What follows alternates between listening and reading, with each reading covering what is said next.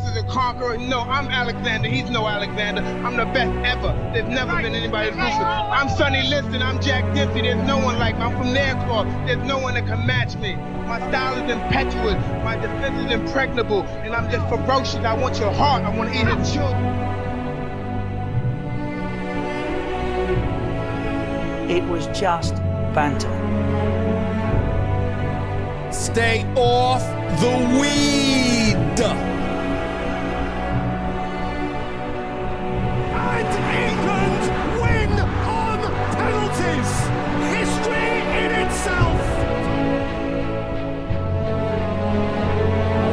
I think it's a great city. I think they got the best organization in NBA, but they do have some big old winners.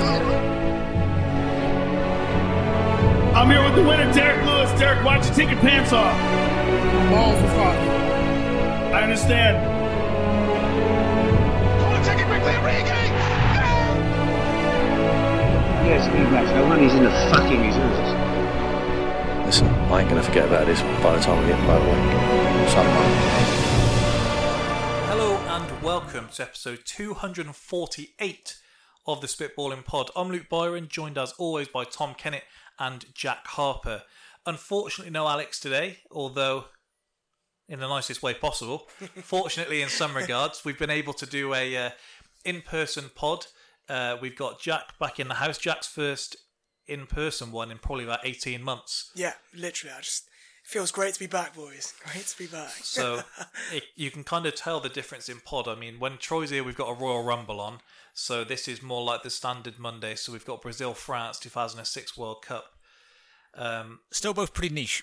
what Not too many people looking either up, I don't feel. if if you want an example, like a sign of the times, they're quite shocked before this game that they're posing in front of a "Say No to Racism" banner, Jeez. and obviously, still today they're having to do things. It was a different time. It was 2006. You've got to understand that. Well, the commentators were marveling, like, "Huh, look at that. The two countries speaking to each other. They, they must really get on. And you've got like Ronaldo next to. Like Zidane. yeah, that was it, they- yeah. They would never have spoken Yeah. before. So there we go. We got some news of the week this week. It's not been too much of a busy week, um, but always always enough to get us through. And then uh, after a lack of football talk last week, we've got uh, a lot of football to get into this week. I will say now, we did a podcast, me, TK, and Troy, a fortnight ago.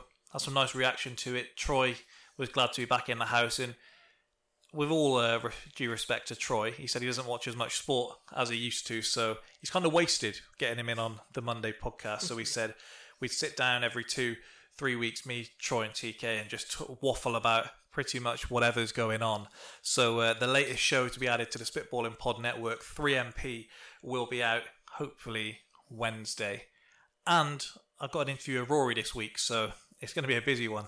Maybe we'll uh, spread it out though. Before we get into news of the week, season four of Movie Madness kicks off this week with Wolf of Wall Street versus Joker. Anyone taking Joker in that matchup? It's tricky because I feel like I've watched Wolf of Wall Street so many times, it's kind of lost its gleam. But then I watch it again, it's like, no, no, this is still good. This is still great. Um, the Joker's kind of, it's an odd one, isn't it? Because it is again sign of the times where they really make you root for the bad guy. But then you realise, hang on a minute, the Joker's absolutely evil to the bone. and no matter what we've made him into, it doesn't excuse this. It's like these mass shooters at school. It's like, oh yeah, but he was bullied, so he's the good guy, actually. It's not really how it goes. Yeah, um, Keenan's not seen it before, so I don't know how he's going to react to it. Also, Really? Oh, not man. not great that with um, what you just said about school shooters. My first thought was uh, the sympathy for Pascal Struijk yesterday because I saw a tweet saying, "For all of how you may feel he is hard done by, his ankle is still hanging on the right way." So uh, That, Oh, blimey. that's definitely seeing a silver lining, definitely. yeah, um, news of the week though. So I mean, it doesn't get any nicer, to be fair. um, at least seventeen killed in celebratory gunfire in Kabul. I mean, S- celebratory. Yeah. Blimey. yeah, but you don't, want to see, I forgot. don't want see those guys pissed off. Yeah. Forgot Hell of to a aim the party. gun in the air. Um, I, I, think we spoke about it on here. When I was speaking to Troy, and we were like, "This is like a real sign of the times." The fact that we can be so disgusted with everything going on in Afghanistan, but also take the time to laugh at these people in the gym. Like it was just the strangest thing. Like you were almost catching yourself. Like I shouldn't be laughing at this, but this guy on the treadmill is hilarious. It, it is. There's no two ways about it. I did see someone say we're basically stuck in a Sacha Baron Co- Baron Cohen film. Yeah. That is spot on. Ge- genuinely, it's like their PR company must be literally working overtime. You think that, oh, they're just enjoying themselves on the teacups here. Yeah, that was the killer, wasn't yeah, it? Yeah. Look, look at them on the Dodgems eating ice cream. Like, are these bad guys? oh yeah, the rights for women. It- oh, look, yeah. they've got our downtime as well. In between all the stuff that's going on, they've got a. you, you they're clocking mentioned off. uh, Sacha Baron Cohen. Then I, I referenced um, Seth Rogen's book on the last podcast we did, and he said he's talking about the interview. And I'm not going to give away the whole book, but I'm quite. You're really quite- giving it a plug. Yeah, am. I'm sure he needs some Well, extra yeah. plug from us. It's just Yeah. because you mentioned him, it came to my head, and he said about um, all of the negative press when the interview came out. If you can remember the Yeah. carnage, Yeah. And he said he was getting all this advice from everyone, and one day he just got a phone call um, from Sacha Baron Cohen, and he was like, "If anyone knows how to deal with this, it's me. Just shut the fuck up." and he was like, "But just shut up. Just just don't say a word. Everything you say." Is extending this whole thing. That is true. That is mm-hmm. And pretty he's- sound advice. Uh, pretty much for the call, every time he would try and say a word, it was just Sacha Baron Cohen said, "Just shut, just shut up now." It's, it's so true though, because like when you get caught out at school or something like that, and there's like all the rage for about the week. As soon as you stop reacting to it, people lose interest, don't they? So when you start getting a rise, it's remember a guy. Do you remember?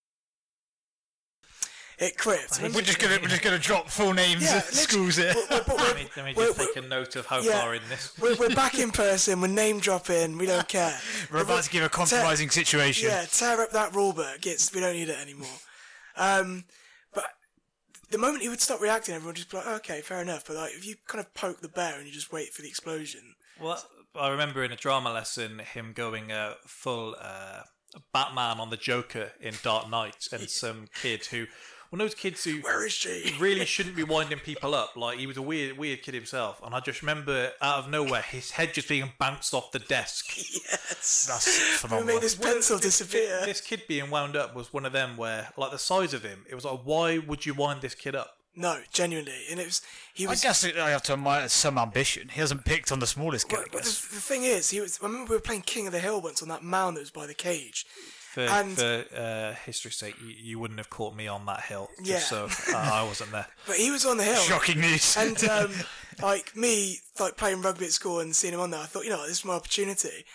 I went for him and I could bounce straight off it, and I was like, fucking hell, I don't know what I'm dealing with here. Um, you bloody fool! Australian talking duck proves birds can imitate speech. that, that didn't happen. That No, did not I- happen. I don't believe that. As always, How it even vaguely sounded as like I it, I don't always believe. say, you search these headlines after, and you'll find them to be fact. Someone at It's a work, world country. someone Yeah, at work possible. tried doubting these headlines, and I just say, look, it was an up, it was the upside down head man that caught COVID. I just think that kid from Google Family him, Guy. and he had an upside down head. That's insane. So there I we mean, go. This would is you- would nothing you- but facts on here. Would you say that a bald guy with a beard is an upside down head? No, this was freak, Right. freakish in the. In, um, there's no nice way to say that. It- No, no, it- his yeah. head was There upside, isn't. his head No. was upside down. No, you could have given it a go, but there is no nice way of saying it. You're no, right. no. Um, Just tell how it is. I think Could be some editing on this pod. with how most people would react when they googled that, that was quite nice from me. Yeah, I I can imagine the uh, if they have a comment section, it probably wasn't pretty. Yeah, Jack. By the way, help yourself to a drink if you Yeah, want. will. Um, drunk driver rescued from a Richmond ditch by another drunk driver. What a lovely story. I imagine him pulling him out with that Paul Rudd meme. or the opposite, or he's really offended. Like, why would you go out and do this? It's so irresponsible. Or is a ditch filled with Richmond sausages, which would be freakish. I feel like we've just gone on a tangent there. Um, Spanish bishop resigns after falling in love with satanic-themed erotic fiction writer. The the Pope actually reached out to say he wanted to kind of help uh, take him, like deliver him from evil, and he's turned it down, saying like No. the heart wants what the heart wants. He's turned down a new contract. He's, he's got to go. That, that was His head's been turned. It was reminding me of that bishop in England that actually left the Christian church to go to be a Catholic. They, it's like, them calling it a transfer really added to it as well. genuinely, I was expecting a here we go. Uh, I think Fabrizio did actually go on replies saying "Here we go" or something. Um, Fortnite Gamer's mum So what? becomes Too much pro. Jack. Sounds like he just cracked open a beer. Fortnite Gamer's mum becomes pro herself. I've actually seen this. She pulls a kid out of school, and they, they now earn 500k a year between them. Jeez. Imagine if your mum could beat you on FIFA. That's it. You'd, you'd sort of feel like I trade the money in for the, the humiliation. Well, you do have like a FIFA tournament with the boys, or like you come around for a sleepover. It's like, right, I'm getting the mum out. I really hope she's not fit for his sake because he's just he's in a lot of trouble otherwise. Yeah, And you I imagine imagine- Fortnite players are probably on the maturity scale of gamers is probably right down the lower end of Yeah. the scale as well. You think as well, like your mates at school find that gamer tag, and it's all over. The messages she's getting, Yeah. it's all over. Um, married couple able to see each other's physical flaws for the first time in years after eye surgery.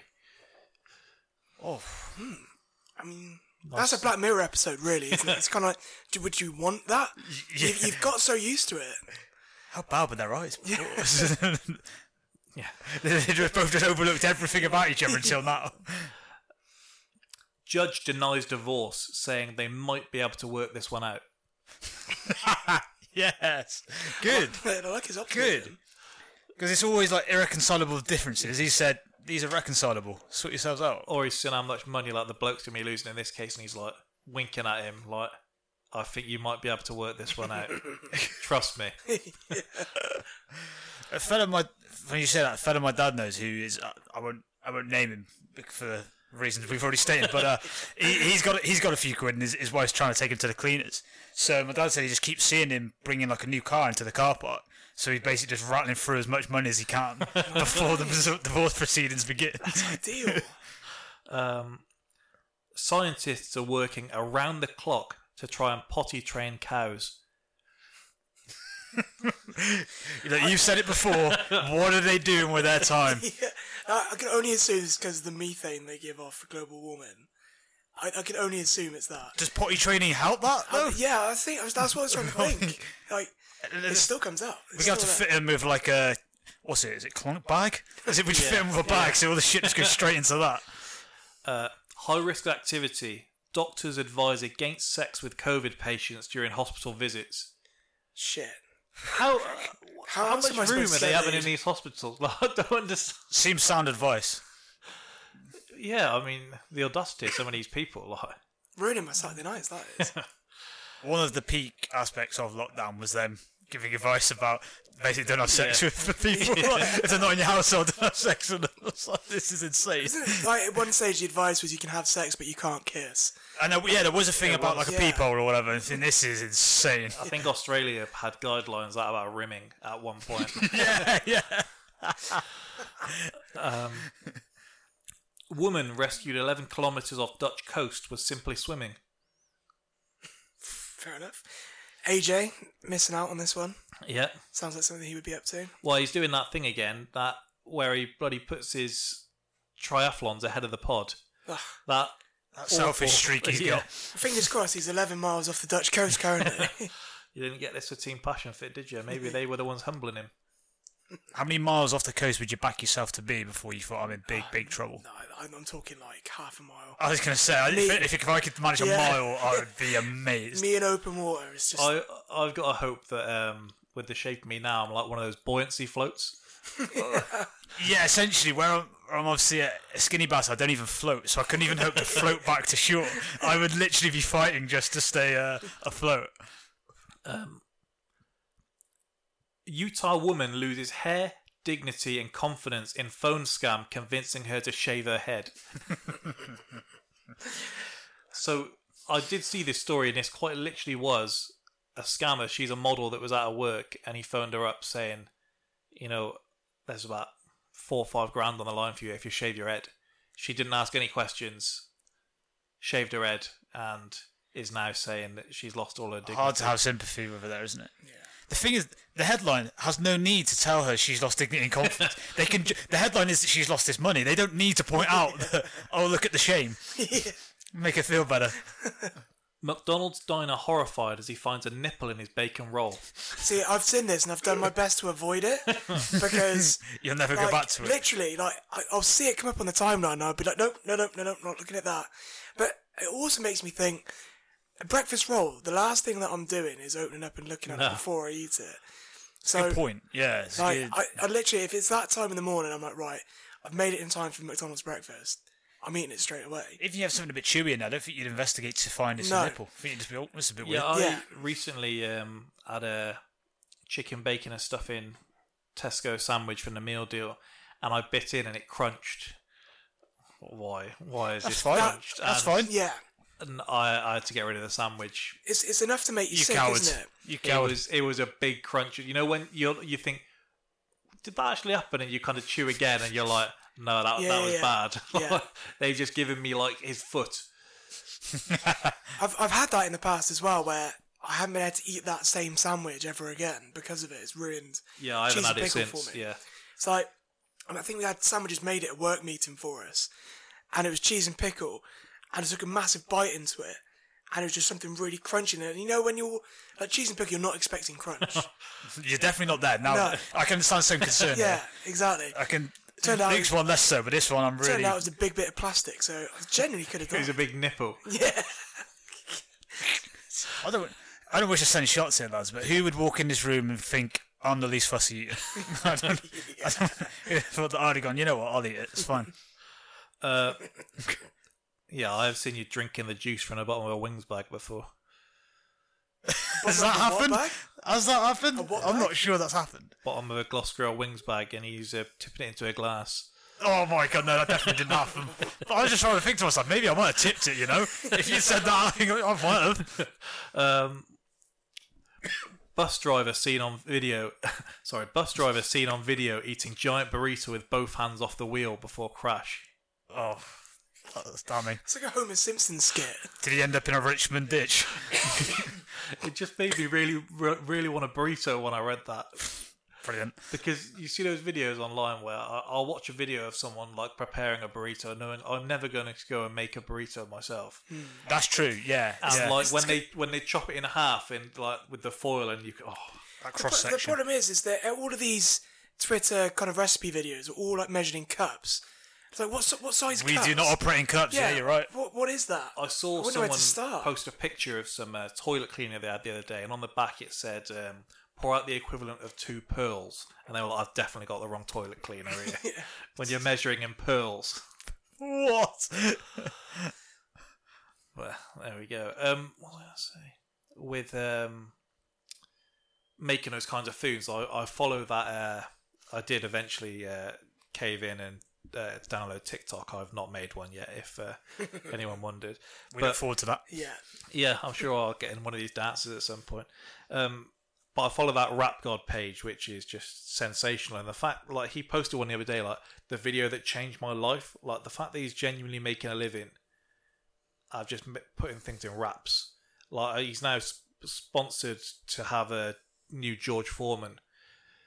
Wow. That he had uh, given to him, and he's just putting, like, two KFC meals in a wrap, chucking a load of gravy in there Oh, wow. with a Scottish accent saying it's a big juicy boy, and then and then cutting it on camera, and he just gets like millions of hits. That's phenomenal. mental. It's like people couldn't think of just doing that themselves in a restaurant that sells wraps. You do, I do find myself each one though, like judging when he cuts it open, like that wasn't as good as that wasn't as good as the last one. I've seen him go go and buy like a full English from a cafe, bring it back, and chuck it in a wrap, and then I've seen a couple of these actually. Yeah, yeah, that's that's mad. yeah, he did a Nando's one that looks sensational. Mm. Will it just be like a the Peng Munch guy though, where he's you know he's he's there for a bit, but after a while, You make your money fades. where you can. so. Yeah, exactly. Yeah, I was a Because otherwise, reality- you're just gonna have to keep getting more and more outlandish. Like, You're gonna have to put that radiator in a fucking reality check when I wrote for that magazine and I tried to get into the chicken connoisseur and he quoted me a price. Outrageous. What was the price? How It it was over three figures. Like it Wow. Jesus? yeah. He thinks Okay. himself. It was like email kind of Strange of all the people we've interviewed, him and Wayne Mardle have asked for fees. All Well the, the- the Wayne Mardle one was worse because he said depends how much you're offering. you feel like imagine if you like if you'd been a woman enough for a you'd feel like Wayne would be very creepy about it, wouldn't they? Hmm. So we can come to some sort of arrangement. sure. Uh, van smashes through Dutch toy store window to steal Lego and Pokemon toys. Okay. Honestly, I'm kind of scarred by Pokemon because do you remember at the start of lockdown when everyone got the Pokemon cards out?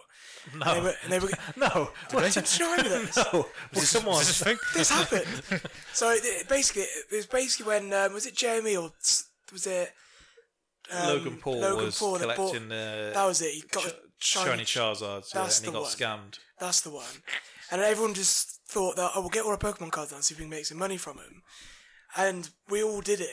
And I ended up buying, like, Pokemon cards for the sake of it, thinking, this is the start of something here. Jack got scammed as well. I, I, spent, I spent about 100 quid on Pokemon cards. I've been And they were all shit. I've been trying to sell a completed 2003 4 Merlin sticker book on eBay for the past month. So if you're interested, pristine on, condition. I, I just found them in a drawer. I think my uncle must have given them to us when we were young because I've got two completed albums. Merlin. Yeah, the 0304 Premier League ones. Oh, okay. I thought oh, in my head then I was thinking like fantasy characters No, like no, Merlin no. the Wizard. No. I was, that's why I found it funny. You're about to, you're about to ask Hang me on for a any minute. swaps. I was thinking that is a very, very niche thing you're trying to I think sell. you keep there. hold of that. Yeah. Maybe it is. You never Listen, know. that'll probably sell easier. yeah. Yeah, yeah. Um, and finally, scientists reveal a bee sting can permanently enlarge the penis. Blimey. So if you're struggling, Steve O's in great luck. Yeah, was- He's gonna be My mind just went straight to it. straight to Get there, honey out. There we go. That's your news of the week. Um, Are we going to skate over that comment that Byron just made towards the end of that there? get your honey out. Get your honey out. I said if you're struggling, get your honey Oh, out. okay. Um, I was going to say we've done a lot with a little there, but that doesn't read great with the last headline. anyway, we'll, we'll, we'll get into the Premier League and uh, the game that may be the reason Alex isn't here today. Crystal Palace 3, Tottenham Hotspur nil. Now, I had the joy of watching the first 70 minutes of this on the coach to the Arsenal game, and it was just about the only thing getting me through as my coach was horrifically delayed. But this was uh, a nice little something to perk me up. So, as we've done previously, we'll kind of go through particular games. I've got a number of questions for each. So, first things first. Do you think Harry Kane was just isolated, just a bad game, or not himself? This is the least touches in the box he's ever had in a Premier League game, and that was zero touches in the opposition box. I think it's tricky, isn't it? Because we saw how ring rusty he was in the England games. Like he was getting, although he scored a pretty decent goal, he should have had about six over the course of the games over the break. Um, I guess it's just the standard that we hold him to, where he can score two goals in the international break, and we've all said he's been shit. Albeit, yes, against kind of the lesser teams, but Hungary was still decent in the Euros, and mm. obviously Poland's are a decent outfit anyway. But that is poor against Crystal Palace, where they haven't had a good start to the season at all. Maybe it's one of those lucky games where it all just clicked for them all of a sudden and it all went wrong. It's that manager of the month curse, isn't it, of Nuno getting it Yeah. and yeah. then get absolutely spanked the next game. I think it was Um, just a bad Spurs performance in general, and we- we've seen games like this with Kane, haven't we? We- We've seen it definitely with England, where you kind of think he is isolated, and you think get on the ball a little bit in the right areas, stop dropping or whatever. And the context they did end up down to ten men, didn't they? But he, he wasn't even dropping as much this game to try and get on the ball, was I think what a lot of people were kind of pointing to. It would be ironic if we criticise him for that now, having spent a summer. What are you doing? Stay near the box. I know, No, that's- I know. But he's, they were down to ten men, and Palace were good, weren't they? I will give them credit. They were. They did look better than they normally do. Yeah, the the loudest chants of the game at the Arsenal match were Vieira chants um, pre-game. Well, at the start of the game. Um, Carry on and be your knee boss. I'm not sure we'll go that far. We've bad enough with the next player at the moment. Um, yeah, w- with that, when you look at the other games it's happened in, it's kind of understandable ones. With the lack of touches, it's been Man City or Liverpool pretty much the whole way down. Yeah, yeah. Um, this one, yeah, I thought it was just a bit strange. Whenever there's a situation like this, he could be the happiest guy in the world, and we're gonna all going to be body language experts and say, but you would have things with um, Alexis in in terms of how they drop off that they're quite similar actually in, in the way that they feel almost responsible for the game when it's not going their way, Yeah. and Yeah. to the detriment of the team, as we've said, they'll drop back almost to the halfway line just to try and get on the ball. He wasn't doing that as much this time. I don't know if it was a lack of what he had to work with, if he just wasn't feeling it that day, if he was lethargic because you've had the international break.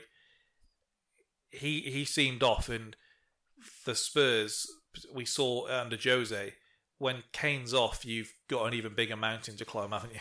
No Son either. No. So Yeah. that's your, your two main goal scorers are out. You're gonna have a problem. I think we're looking for reasons for him a little bit still.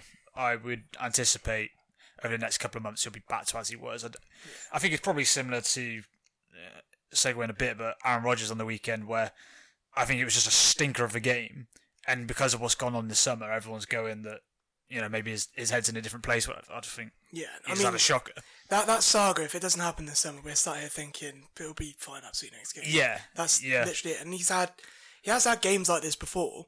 And when he Um, does look, look bad, he does look real Yeah. bad. Yeah, it, it looks like he's running through water and Yeah. he can't get near the ball half the time. It's weird, isn't it? And then all of a sudden he just like Just the comes Poland alive game. It's all of a sudden they go bang, score them from like twenty five yards. So I don't think there's too much to worry about from a Spurs perspective. Um, I'd, I'd be more worried about the overall team performance more Yeah. than anything, more than focusing completely Yeah, on Kane. we got a few more bits on them. I wanted to talk about a Crystal Palace player first that isn't Zaha.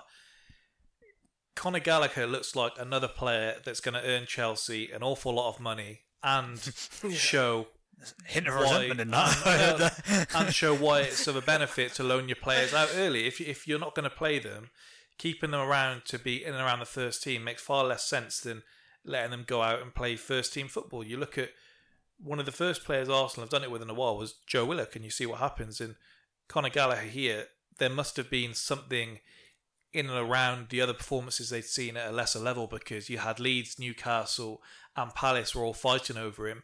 Palace looks like is a great fit. They give him responsibility on the ball. He was a guy outside of Zaha that really was going to make something happen. Hmm. He was claiming the ball. He was bossing players around. He was stepping up on set pieces immediately. You'd imagine even whe- whether he's at Palace or not, you don't have to do this the whole season. All you have to do is show it once or twice, and you can command a fee at the end of the season. I think like he's been at the heart, like you said, of pretty much everything they've done well in the last couple of games. Um, I think he's got his stats are like one goal and two assists in his first three games, which is just brilliant. Um, I think going back to your point about the loan system is all about who you send them to, because he was on loan to West Brom last season. and He looked like in a West Brom team under Big Sam, you're not seeing the best Conor Gallagher. You're watching him run about behind the ball the whole 90 minutes. And I think that's where teams can get it right. It's not just sending them out, it's who you send them out to. It's like sending out another Chelsea loney last season, or this season, sorry, with Billy Gilmour. On paper, you think, oh, Norwich like to play, and he's going to start pretty much every game. And what we're seeing this season is that it looks like they're going to get spanked pretty much every game they play, because whereas when they came up the first season, I don't know what it was, but they played a few teams off the park, and they were pretty unlucky. I can remember the Chelsea game and Frank's one of Frank's first games, and they scored pretty easily against us. Mm. Whereas now, That might have been a Frank thing. yeah, oh, they beat Man City as well. They outsitted Man City. That, that, one. was a great game. I remember Yeah. what, that was a five thirty game, wasn't it, on a Saturday? Mm. Insane. That's, That was a cracker. That was. Whe- Whereas now they don't even look like they can beat like the teams in around them. Like, they've just had oh, I a great, mean, just had a great opportunity at the weekend. Yeah, to make, yeah, oh, there didn't we even go. get a touch. there we go. There it is. With, with uh, He does look unbelievable though. Yeah. I, yeah, I gotta like I far better than I thought And- he was gonna he was gonna be. I know he's been talked about a little while with the Chelsea fans, but he he looks even the stuff that won't get on like you know match day highlights because I was Yeah. watching this game. Just on the board, he's he's just quality, It's insane. Like, and his work rate's great as well. obviously, we're going to come on to Saul um, later on, but you think him in that midfield for Chelsea could be good, but that's me being very optimistic because we all know that it's going to turn out to be we're going to sell into Crystal Palace with like 15 million. Well, this is this is the thing. Your your academy system isn't just supposed to be for getting having players in the first team. There, there's a weird thing at Arsenal. I, I know it's at other clubs as well. I just see it more because I'm closer to it. Where fans think you should cling on to these players for so much longer just because they're part of the academy when it's supposed to fund the first team as much as you look at Chelsea this summer Yeah. and I do genuinely think there's going to be something that's going to come out in a few years about this Chelsea transfer window because in a window when everyone is struggling to sell players, Chelsea bring in about 120 million worth. um, I guess it's a little and often, isn't it? but There's just teams- ones like Marc Guehi sending him out. When you look at some of these, and so all you need to do is just get these players first team football and give teams what we saw this window. I think is less of a uh, more of a reluctance, sorry, to spend on aging players, which we've seen previously. You'd buy the experience. Now everyone's about the resale value and all these other things like it, and all you need is a sample size for some of these because people aren't going to take a punt on your Solankis and your Jordan Ibes anymore. They've off- been burned. It's money when it's like this. The thing is, That from was the- your fault as well. Yeah, you've ruined it. ruined it for all of us. The uh, the thing is, from the club's point of view, that to kind of piggyback on that, you can kind of hoodwink teams as well in terms of often. I hope it doesn't go this way, but it could be the case with Willock. Willock the, hmm. the loan spell can often be better than the permanent. Yeah, yeah. So they can do well, and then it just for whatever reason when it goes permanent, just doesn't work, and you've had it off with 20, 30 million pound. That's the Adebayor factor, isn't it? As soon as you got that permanent contract, he's stopped. Well, you can see Just give him a one year. Yeah. Don't go anything longer. Real Madrid were desperate for us to uh, pay for Ceballos after the first loan spell. Thank Christ They we, knew. Thank Yeah. Christ we didn't because they were trying to send him to Real Betis on deadline day until he tactically broke his leg. Um, Blimey. Wow. but s- some note. like across the last uh, window alone, Arsenal turned down money for Ainsley Maitland-Niles, Eddie Nketiah. All of this just saying hideous. preserve their value and you know they're Haaland boys. So what you look? We had um, what's his name, the the Dutch lad who is linked with Liverpool. Just gone to um, Dortmund.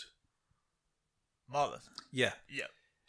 he's the one who had to force his way out. He'd probably still Yeah. be stinking out. Some of these players Good point. aren't going to work for you at, at your club.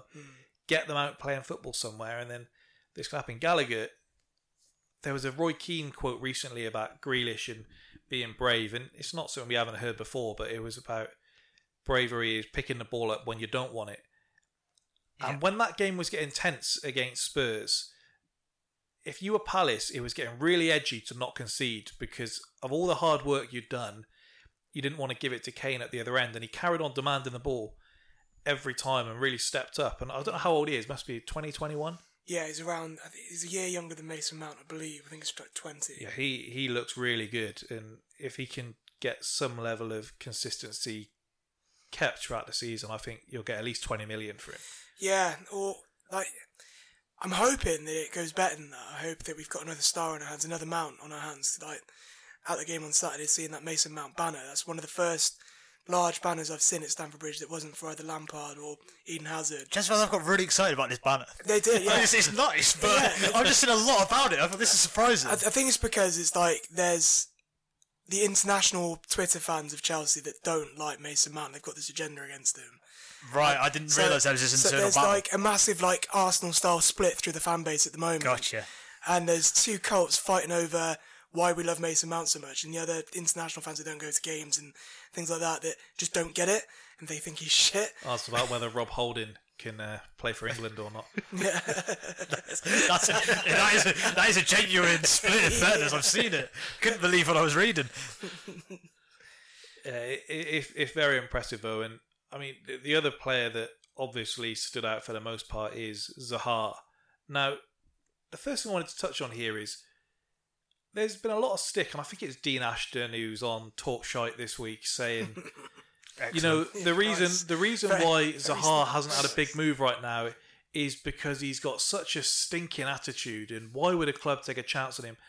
When you see him eventually get embarrassed by Tanganga when he gets pushed off the ball, because that's pretty much he's angry because he's been embarrassed there. Yeah. He's how he's not supposed to take that and just get up and brush his shoulders. I don't think that's what he's referring to though, because like that you want to see a bit of fight from your players, but The I've seen him commentators be were ripping it. Oh, he's reacting there. What the hell is he supposed yeah, to do? everyone would react. Like that's hundred percent right. I think he's more kind of focusing on. I've seen Zaha being such a whiny bitch for a lot.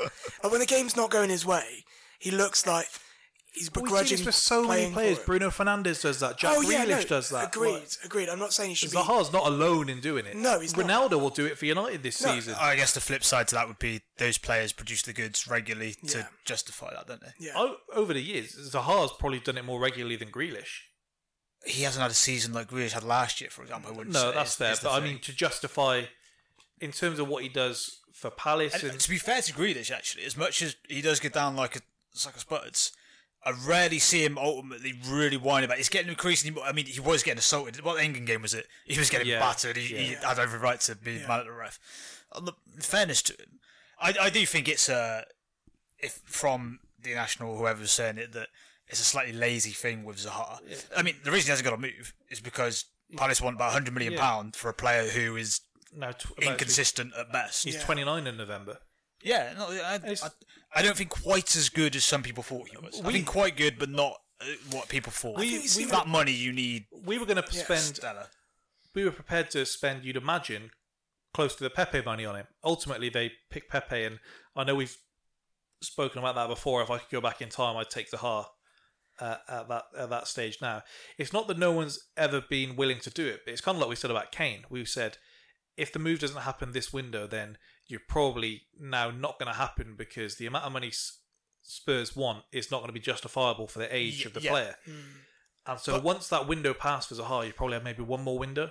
But Yeah. the fact that no one did cough up the money is the, the best advert for it. Is Yeah. that ultimately you did choose Pepe. Yeah. Do you not think part of it is there's a surplus of wingers out there? You you're not going to be held to ransom by. Uh, yeah, yeah. I, I guess it's one of those that Crystal Palace probably thought that look, this is probably the only thing stopping us from getting relegated. Yeah, yeah. At that point, yeah, they It's- had to charge that price. And it's like, right, what's it worth? It's not so much what he's worth; it's what he's worth to them, I guess. For it, to go and replace him with a like, Jack's been on West Ham Twitter. Oh, yeah, it's not what about it. It's about what we think he's worth. Yeah. I, I I think the thing with him is it's just unfortunate. I think he's good. He's not top top. No. And for the amount of money you're going to spend, you can probably get someone younger. You can get someone that's like a Hudson Odoi. blimey, and they would try Oh, to boy. charge similar price for him. I think the moment the moment's just passed. I, Yeah, he probably he does have a reputation now of having a bad attitude, but I do sympathise somewhat in if you're getting battled all over the pitch every game. Yeah. And to be honest, for the most part, in a Roy Hodgson team is playing shit football, where you're the only attacking outlet, you're probably looking up and seeing Ayew and Benteke thinking, what the fuck am I doing here? Yeah, yeah, yeah. So in this, I've always thought in a better team he probably would thrive. I don't know that he would go on and be the player some people think, but I think he'd be better, Hmm. and his his numbers would reflect it. His numbers aren't haven't been great for a few years, but in this Vieira team, he could he could do better with Gallagher, Edwards. Hmm. Uh, They're obviously going to get on the ball a little bit They more. got Michael Olise to come in, Eze still. I don't think it. Yeah, as- exactly. I don't think it's any coincidence that Zaha looks a bit sharper already.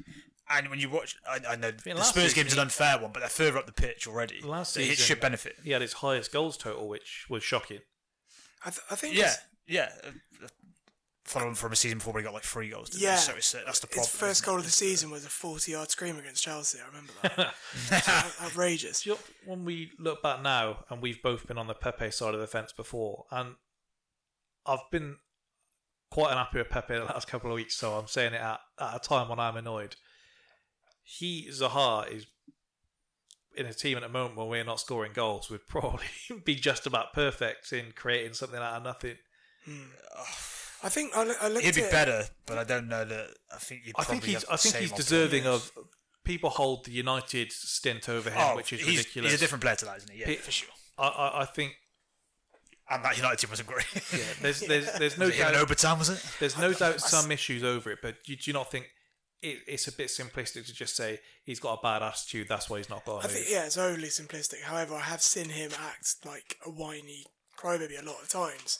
Too Probably many- giving people like Ash an excuse to say Ex- exactly that. It's not maybe not be true, but like the comparison between Grealish and Zaha for going down. That's actually quite interesting and getting hacked because I feel like Grealish sees it as a win every time he gets brought down because you see him smile when he goes to the floor, whereas Zaha actually his kind of his aim is to get past that defender and then try and hmm. run Is on. that not what we've criticised players for doing? Is being happy to go down rather than Well, yeah. Well, this is the thing. He does it with a smile on his face because he sees it as right. Okay, get a set piece for the team now. Um, whereas Zaha, he knows that he has to. He's the creator. He's the finisher himself. It's maybe up until now. interesting one for you, TK. Um, if you take the fit out of it, who do you think's a better player, Zaha or Jota?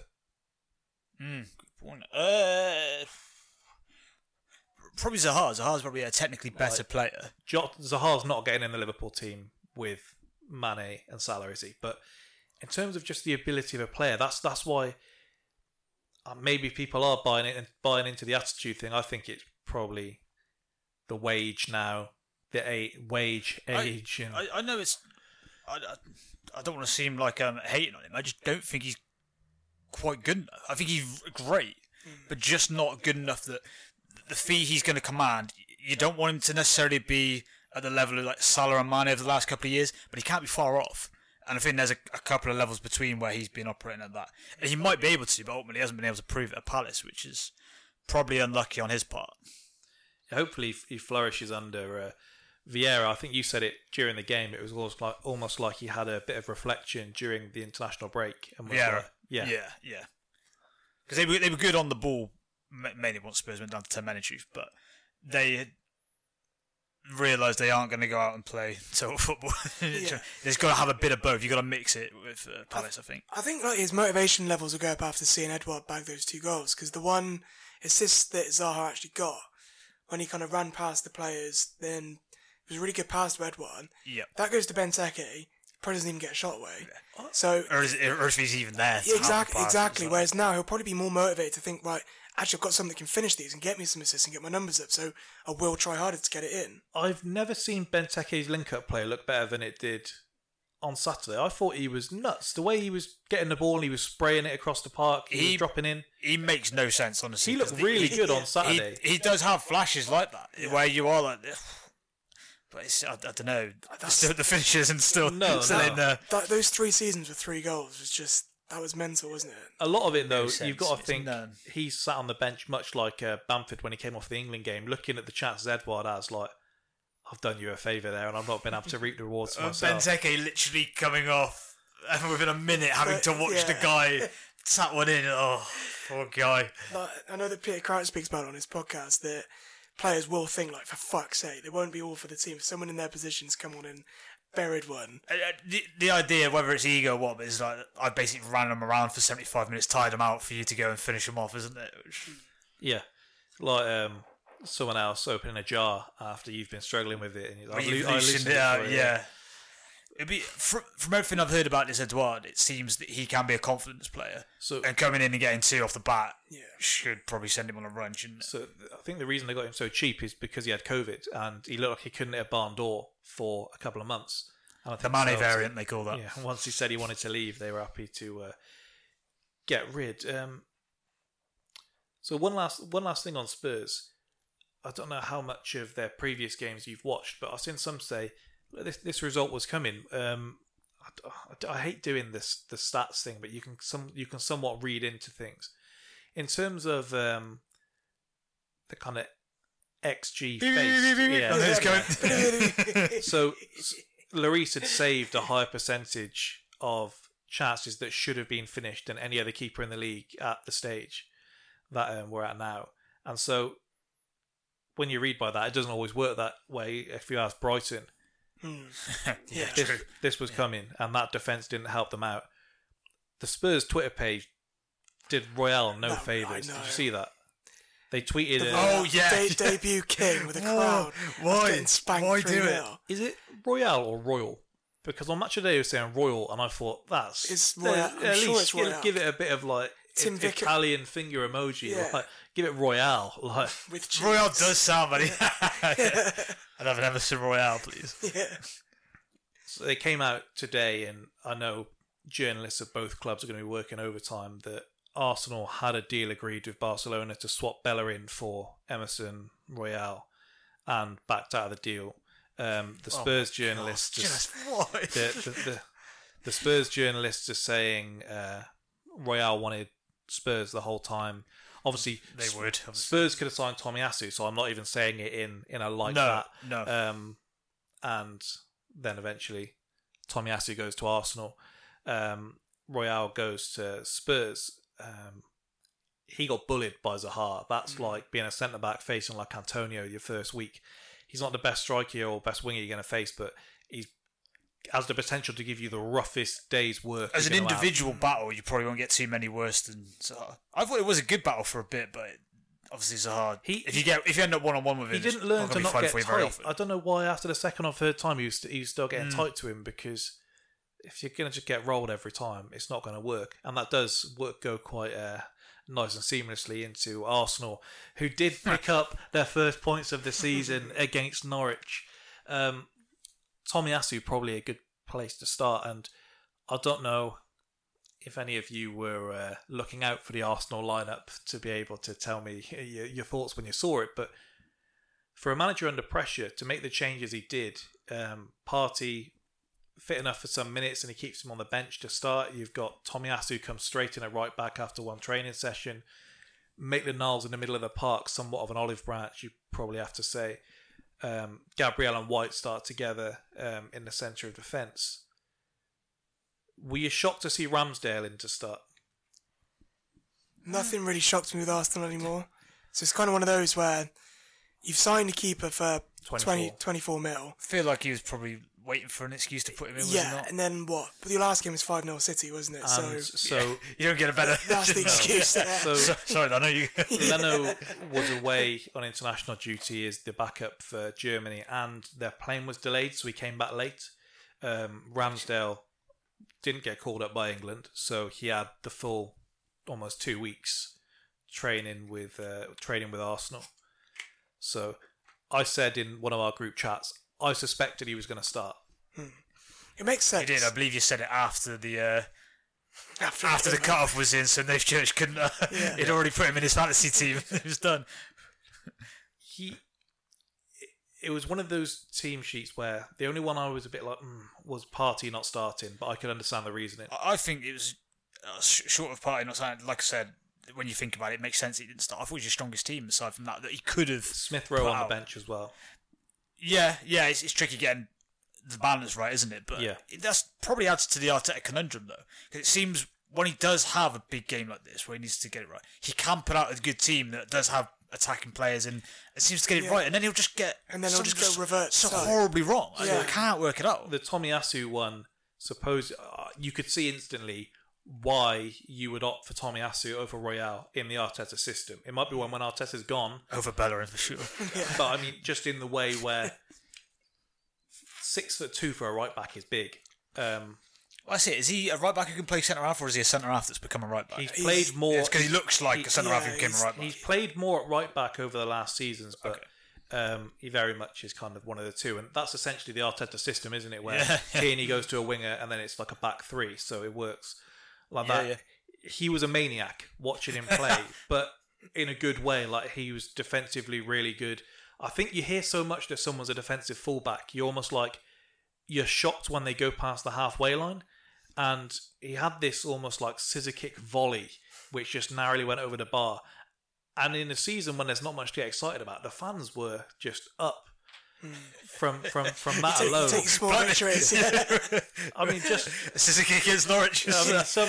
Stick it on the DVD, lads. time There's not going to be a lot going on. I, I was target. waiting for a lot of the. It was against Norwich, kind of. You could you can only beat what's in front of you, and No. we haven't beaten what's in front of us previously. We'll keep this energy when we come on to United and Newcastle. though. There were there were signs. No, I, of course it was, it was Norwich. There were signs at which you could be encouraged if you were an Arsenal fan. I mean, Ben White looked like a Rolls Royce of a centre back. Did you? I saw someone saying like, "Why isn't the media talking about Ben White's free key passes Yeah. today?" I- I- yeah, I sent I yeah. I saw someone say, "Yeah, why aren't we talking about this huge story? What is everyone talking Oh, about. Ronaldo for?" Yeah, it, it was it was Troy I sent it to, and it's that awful shite, like not the Özil things, but the other one with an Özil display picture. Yeah, I recognise the. Uh, I recognise the Yeah, name. he says seeing as- Patrick something. Yeah. Seeing as the media won't be in a hurry to point it out, it's worth noting that Ben White made three key passes against Norwich. For context, David Luiz completed two over the entirety of the 2021 campaign. and the quote tweet from an Arsenal journalist said, Yeah, the media, in inverted commas, really should be more concerned with how many key passes someone makes against Norwich. Stupid media. This should be the number one story. Ronaldo who? but he he did look brilliant. There was something all too familiar with watching Arsenal where the ball goes to the fullback, uh, the centre back, that's pass it to the fullback, he passed it back to the centre back, and you essentially just go around in this curve until one of you hoofs it long. So, yeah, Um, White was constantly looking for the ball over the top to Pepe, and he shouted at Pepe a couple of times. So he just wasn't moving. Um, Tomiyasu looks like the perfect partner in the fact that if the, there is one weak part to Ben White, obviously is his aerial duels, as we've had rammed down our throats since the last uh, three weeks. One bad game really hurt. Yeah. Tomiyasu's six foot two, and he's a tall six two. Um, well, closer to six three. He's a, he's a big six two. He's six two until he's six three, right? Yeah. and he won everything in, in the middle there, so it, it worked perfectly um, with them. Lokonga is a player. Yeah, I, I like the look of him. He does look a very good. Um, if he can chip in with a few goals this season, him and Partey could be brilliant. The issue is, you'd imagine it's going to be Xhaka straight back in. Yeah, yeah, yeah. It's definitely Um, what's going to happen. I mean, I it shouldn't be, but it's definitely what's going to happen. I don't want to wish long COVID on anyone, but just maybe just be a bit off off off the ball. Just uh, do a bit of a cheerleading on the sidelines, and uh, we'll have El ready to step in if something bad happens. Maitland Niles showed he's not really a midfielder, which we all knew already. When Tomiyasu was knackered, um, he was cramping up. They just put Maitland Niles to right back, and then the final sub was used on taking Maitland Niles off for Cedric. So three subs on right backs was uh, the order of the day. The Southgate. Yeah. Yeah. Um, Definitely coined that phrase. I don't know if you if you've seen match of the day. That's pretty much what I've seen of all the games. Um, Aubameyang was poor again. Yeah, I, I saw that there was a few opportunities where he just didn't look himself at all. He he got. I got um, him to get a brace. Seven to one on Skull. That's all right. Yeah. Against Norwich, I'll have a bit of that. He, nope. he he got. That's what did it. Yeah, sorry. That's, Yeah. If you want to know bad. how bad it was, um, he got one of those sympathy cheers from the crowd for chasing down a loose ball.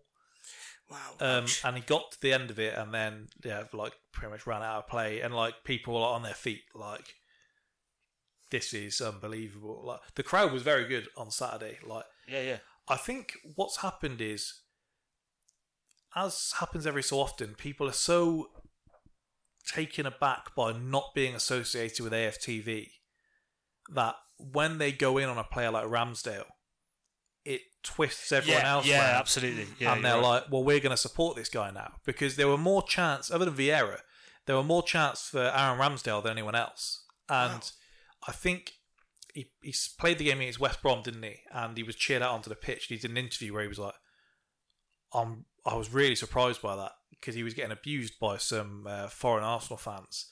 He had to close his DMs on Instagram and his comments Jeez. before he signed. They were saying, "You bastard! Don't you dare sign for my club and all this." And so he was getting his chance all game, and he was like, um, "Well, you played five aside with Blackton before. Like you play a two-yard pass and he's on your back there. Fucking quality, lad. This is like Inspirational like, stuff, um, yeah. We cleared a corner and Ramsdale's out and he's fist bumping everyone, pumping them up because the wall they blasted it over. And Arteta spoke about the character. It's a lot different to sulky Leno Mm. in the sticks, taking ten hours to punt a ball out. Hmm. Leno was fizzing the passes into people's feet, which we haven't had from a keeper in. I think that makes a massive difference, isn't it? I mean, you've seen what just the mentality wise it can bring to a back four and a whole team where you actually have a keeper that looks like he wants to be there for a mm. start, Us- and he's getting everyone G'd up. Like just that bit of encouragement. You don't feel. I mean, when he makes his first mistake, which Aaron Ramsey tends to do, it'll be a different story. But up until now, they're, pro- they're probably he's brought that bit of motivation to that defence where they actually want to keep it up. I up. said on here, it's kind of like depends how often the mistakes are. Like Y- There's, yeah, it's- with yeah. with with with Luiz, you had the trade off. Like he's gonna do some stupid shit at some point, but if we get a good David Luiz seven out of the other eight games, we'll take it. Remains to be seen what will happen. He had one where he had the ball at his feet and he shifted it uh away from Pukki, and the whole ground shat a brick. but he he just seems like the, the fan base loves him already. You are absolutely right to point out the uh, the thing against AFTV. You can kind of rally around someone as a Yeah. counter movement to the other side of the sort of the fan base, can't you? So and to sort of disassociate yourself from them. Yeah. I, know. And there's also there is a degree of this is not meant to be a shot, but when you're kind of out at rock bottom. You Yeah, kind of yeah. you can't be right. I'm furious at this team anymore. Yeah. At some point, you've got to go right. I've got to get behind the lads that we've got, and you probably recognise that Norwich is the game where right we've got to get behind these and, and get a result here. But usually, Well, it's the best thing that ever happened. uh, looks different now because he's kind of a bit of a cult figure. But the best thing that ever happened to Emmanuel Eboué was him getting booed when he got taken off. Because then everyone suddenly just, you know what, he probably didn't deserve that, and he suddenly wasn't the best player there anymore. But Well, you're like was Xhaka so cult figure. you, we've we've seen the Emirates. The Emirates is a rough place when when it's not going for you. Sure, like, yeah. Yeah. like for for a stadium that isn't by anywhere near the loudest in terms of cheers, the boos have got to be up there when they're bad. And after 60 minutes, when we've not scored, and Norwich have started to create a few more chances, I thought this could get a bit rough here. Like there was one where Pepe's touch was, I mean, you know how it would have been described if you were in school. Um, uh, Benjamin Mendy. yeah, wow. and Yeah, that, that would be it. The ball bounced off his foot. I was for fuck's sake. the bloke next to me looked like I just shot Pepe. like I just, he was like, "Come on!" Like gave me a little nod, and I was like, "This is not normal." Like, A little reassuring. Come on, it'll be all right. he Come kept, on. he kept calling him Pep all game. He's like, "Come on, Pep. Come on, Pep." It's going to be like group hugs in the stands at the Emirates soon. No, some It's going to bloke, become an American fan base. Yeah. We believe bloke- that we will win. some bloke team. Hugged me before after. It must have been like Burnley or something. And I'm not a very touchy feely guy anyway. What are you doing? oh, that, that happens all the time at Chelsea when I've been. When if there's been a goal or something, we end up like four rows down. Like on this, when we scored last minute winner against someone in the Champions League like ten years ago when I went, I ended up literally four rows down and some old bloke just round my neck. It's just insane. Es- essentially, I think the key to the season is keeping Partey fit because different team when he came on. Just Lokonga is is good. He's he gets in there and he's one of them. He gets the ball and he gives it. He, he drives, but he's not going to spray the ball. Yeah, And for sure. Partey, we, And he is only young. yeah, He's going to have a dip. Partey doesn't. He's one that actually breaks the lines, which should be fairly standard for a midfielder, but apparently not. Um, No, no, when, definitely not. When you play for Arsenal, um, what did you make of Arteta afterwards? I don't know if you saw his interview. Um, he said the best, best, yeah. ten to fifteen days he's had in football, not necessarily the easiest. I mean, we won an FA Cup. We knocked Chelsea Yeah. and City out on the way. Decent chunk of this period has been an Yeah. international break, as very Yeah. a lot of people were willing to point out. I literally said like the last 14 days have been the best of my career, and it was literally like you said, we've been on a two week international break. Wicked holiday. I took it as him saying like that Norwich were this challenge that he had to work out and getting the players and manoeuvring in into the system that he wants to play. It's just weird. Like he's just a weird guy. I was, I was, I thought he was quite transparent attempt at like a mind game or Yeah. something, wasn't it? I was literally just about to say that I get really weird vibes from him. Well, do you know, like the over intense guy that like really, it's just everything he does. Like he brings in his Warhammer at school or something, and he's just like really into Well, it. remember when he signed the uh, the Athletic put the article out like behind the eyes of Mikel Arteta, a guy who uh, had tactical diagrams up on the walls of his flat and nothing else, and it was like, what the fuck are you talking about? Well, I saw that getting the rounds. Obviously, when you were like losing X amount in a row, I was thinking this is obviously this isn't a good look for him. I've if you're going to be that guy, you got to win. I've got the images of horrible bosses where um, he's like, Yeah. fuck, and he's just doing all these diagrams on the wall. the Athletic are if if if your sources are like in their favour, they're the worst puff pieces that you can possibly do. In turn, they did them for Emery as well. Um, We haven't yet had the um, vote of confidence, unfortunately, for Arteta, which we know uh, that's like the the ki- the kiss death of death. Yeah. Um, but it's, it's it's definitely uh, very interesting to see what goes on. The system that he tried to play near the end of the game, where he seemed to have uh, Partey at the heart of the midfield, um, Odegaard dropping deeper and kind of being box to box, and then Smith Rowe almost at the uh, point of that move quite nicely. Um, we should have had a couple more, to be fair. Smith Rowe has one where if he's a bit more experienced, he places it under the keeper instead. He tries to kind of smash it in, and it's just right height. Saka had one that should have scored. Aubameyang could have had about six, and Pepe. When your front four all have six shots each, you you'd be happy with that every game as long as their goals start going in. But won't talk much more about Arsenal. Um, Leicester Man City. So had a couple of questions here. These are in order, if in case Jack thinks I'm uh, just leaving Chelsea and obviously Liverpool last. Well, I was about to say Ronaldo.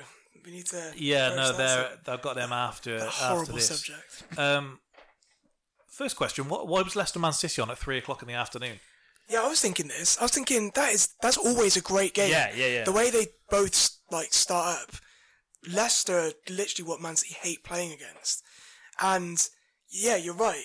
I have no idea why that wasn't on TV. With all the talk about, especially if only one Sunday game. Yeah, I mean, if Spurs is a Spurs win, then we're all sat there thinking, why the hell wasn't it the twelve thirty kickoff? But in fact, we quite enjoyed Yeah. seeing Spurs as captains. Turns out they knew what was happening. Yeah, it was a great choice. Yeah, I heard, I heard But- some guy on the way into the stadium go.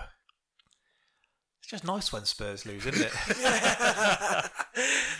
Yeah, it is. It is. Um, that probably helped the atmosphere against Norwich. Yeah, Everyone was like, you know what, it we're in the right mood. It was- they read it out like they read it out pre-game. They read it out at half time. The scores, and they were like, and the scores three 0 to Crystal Palace. like he was like hyping them up.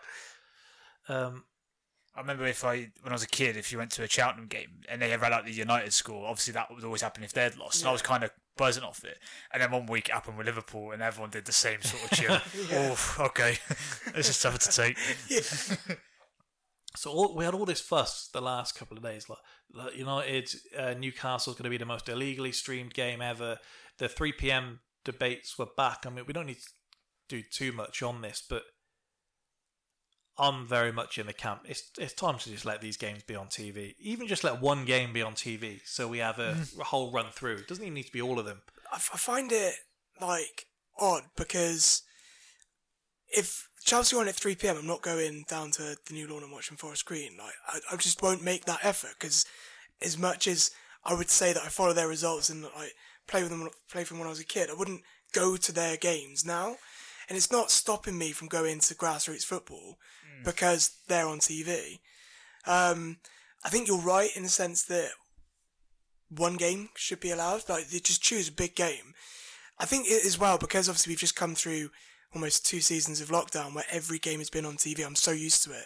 I'm so used to us playing three times a week as well. Yeah. When, when we have a gap, I'm like, what the hell do I do with my life now? Why isn't there a game on every night? Yeah, What's going on here? exactly. And it's Those like, Saturdays where you'd have um, the twelve, the twelve thirty, the three to five thirty, and the eight. Yeah, if you had a good, if you had a good slate of games, that was unreal. I know, I know. And like now, when um, it was the start of the season, I was thinking, what are we playing next? It's like, I've got a whole week to wait.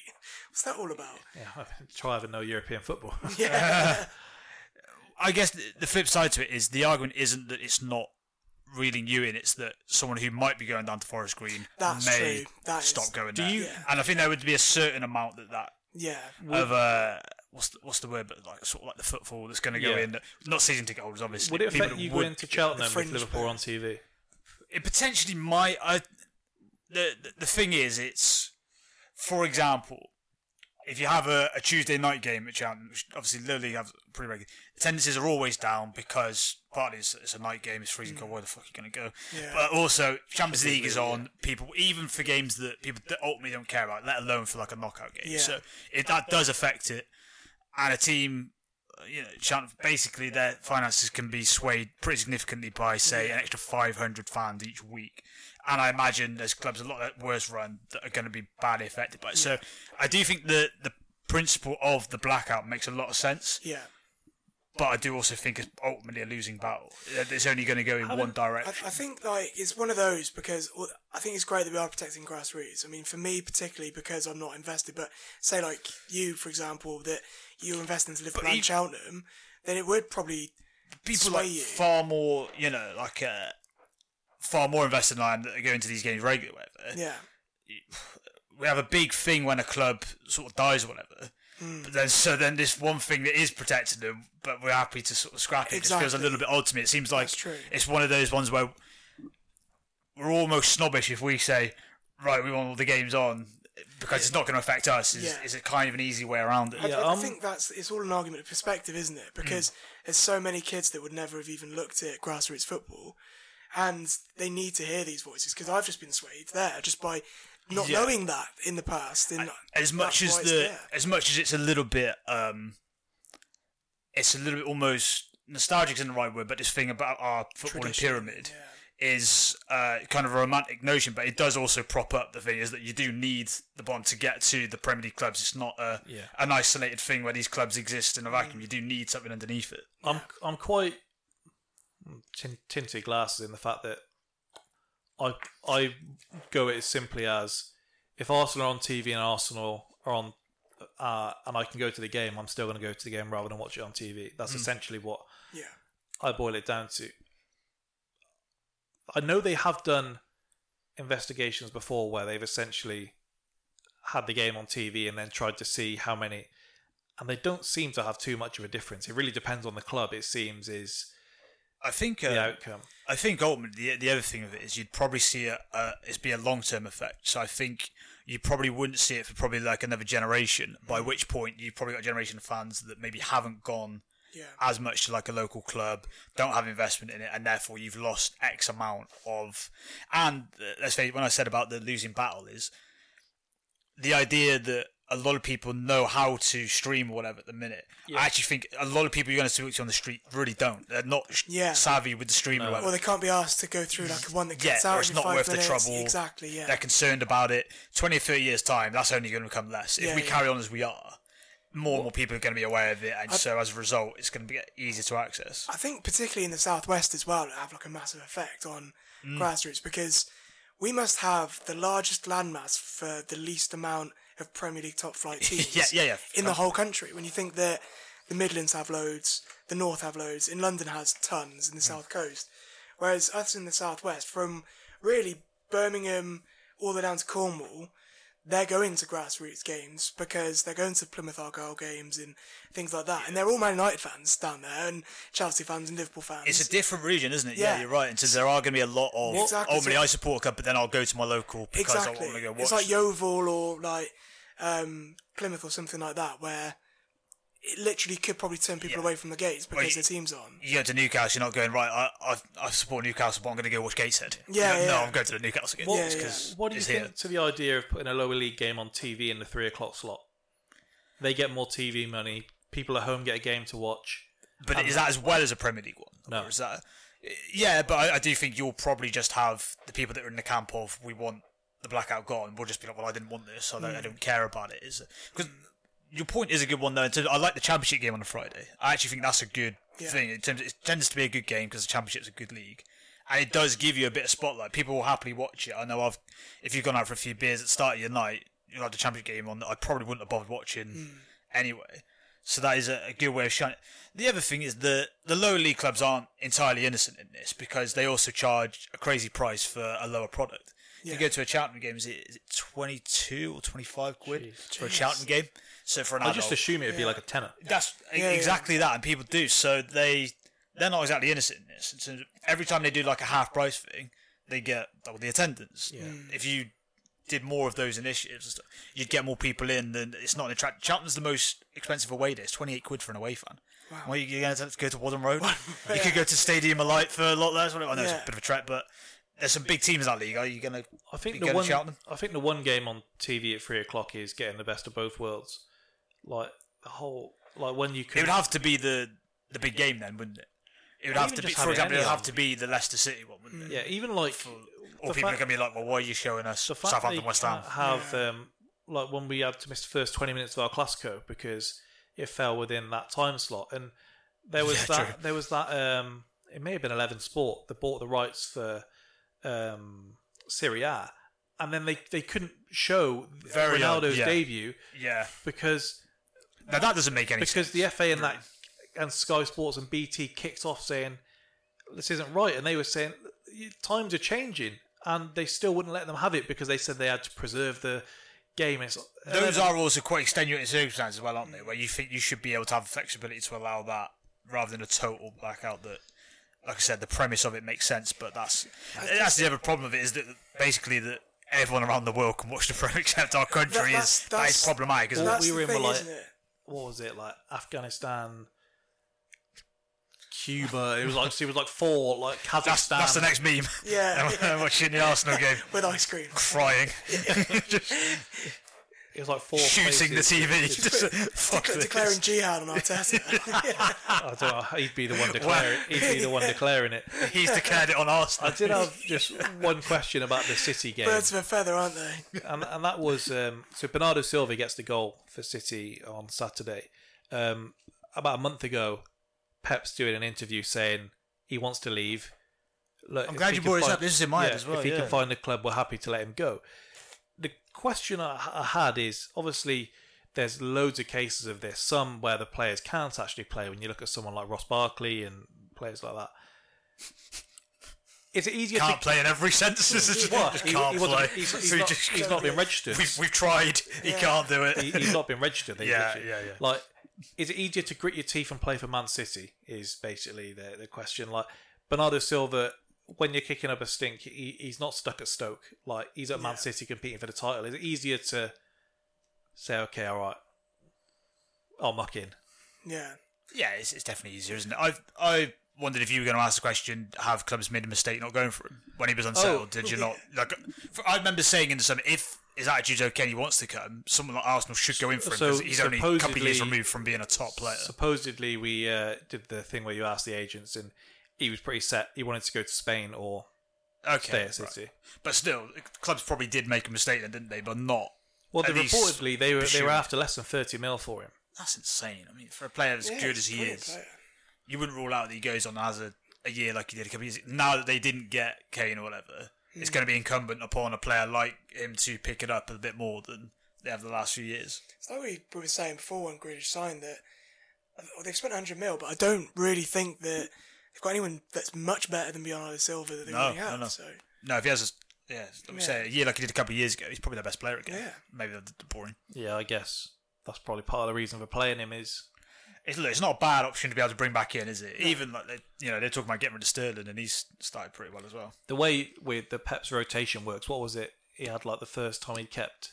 He's only kept the same starting eleven in the Premier League. What was it like three times since he's come in the league? Sort of mad like that. Well, I believe this was the third time he kept it. For the, this is the first Really? time he kept three in a row because I saw someone caption it with um, Garth Crooks made a big thing in his this week is like Pep Guardiola just keeps changing it around. He needs to settle on the team. and then this is quite literally the first time he's settled on a team, and Garth's saying this. I was going to say someone like Bernardo Silva, like you, you're not going to be like other clubs like um, James Rodriguez. Is literally just going to be frozen out at Everton now. Uh, Is it? still had the same. He throws himself as an Yeah. It's Yeah, well, Rafa, Rafa isn't going to put up with him. Essentially, like they had a deal for him to go, and he wouldn't budge on anything less than two hundred grand a week to go to Porto, which good lord, yeah, Yeah, it's paying never that happening, is it? um, so there we go. Man United for Newcastle one. Um, I'll ask you both this. Hopefully, you've not seen the stat. Um, how many times do you think United's official Twitter page have tweeted about Ronaldo since he signed? I think it's at at least six for me. Just tweeted about him in general, not just announcing Oh. he signed. But yeah, I've seen him announce. I was going to six say there must be about six announcements. I reckon about 15 plus. I'm going to say 22. 114. Surely not. That's a fact. They've tweeted about Surely they've not. tweeted about him 114 times since August 27th. He's not liked one tweet. Is he giving him an RT? At least give him an RT. Yeah. So one. they're saying, and in this time, they've not even referenced their women's team. They've not referenced a lot of the It's other tricky players. in follow-up, to be fair, isn't it? So Here's this guy on the women's team. Yeah. the, Giggs is in the director's box. they're very much they're very much milking the uh, Ronaldo fever, aren't they? Um, Yeah, I saw someone tweet saying, "Is there anything Ronaldo can't do?" And someone put, Yeah. "Go to America." yeah. That was a stunning Yeah, tweet. that was great. So he obviously s- scored, and this was one of them where it was like you were right to say. Obviously, he was going to score in this case. Like yeah, it was Yeah. no no doubt about it. Um, Their keeper definitely had him as in his captain as his fantasy team, though, didn't they? um, he just wanted in on the action, didn't he? He wanted to be the keeper that conceded against Ronaldo. He's like, come on, just do it. Yeah, And just have done with it. Pogba is now leaning towards staying after the game against Newcastle on Saturday. I love that. Like he's just got into the dressing room. You know what? Yeah, actually, actually, yeah. this game swung it for me. He's he's sat down. He's gone from having Chris Smalling and Phil Jones next to him to Cristiano Ronaldo, Bruno Fernandes, Varane.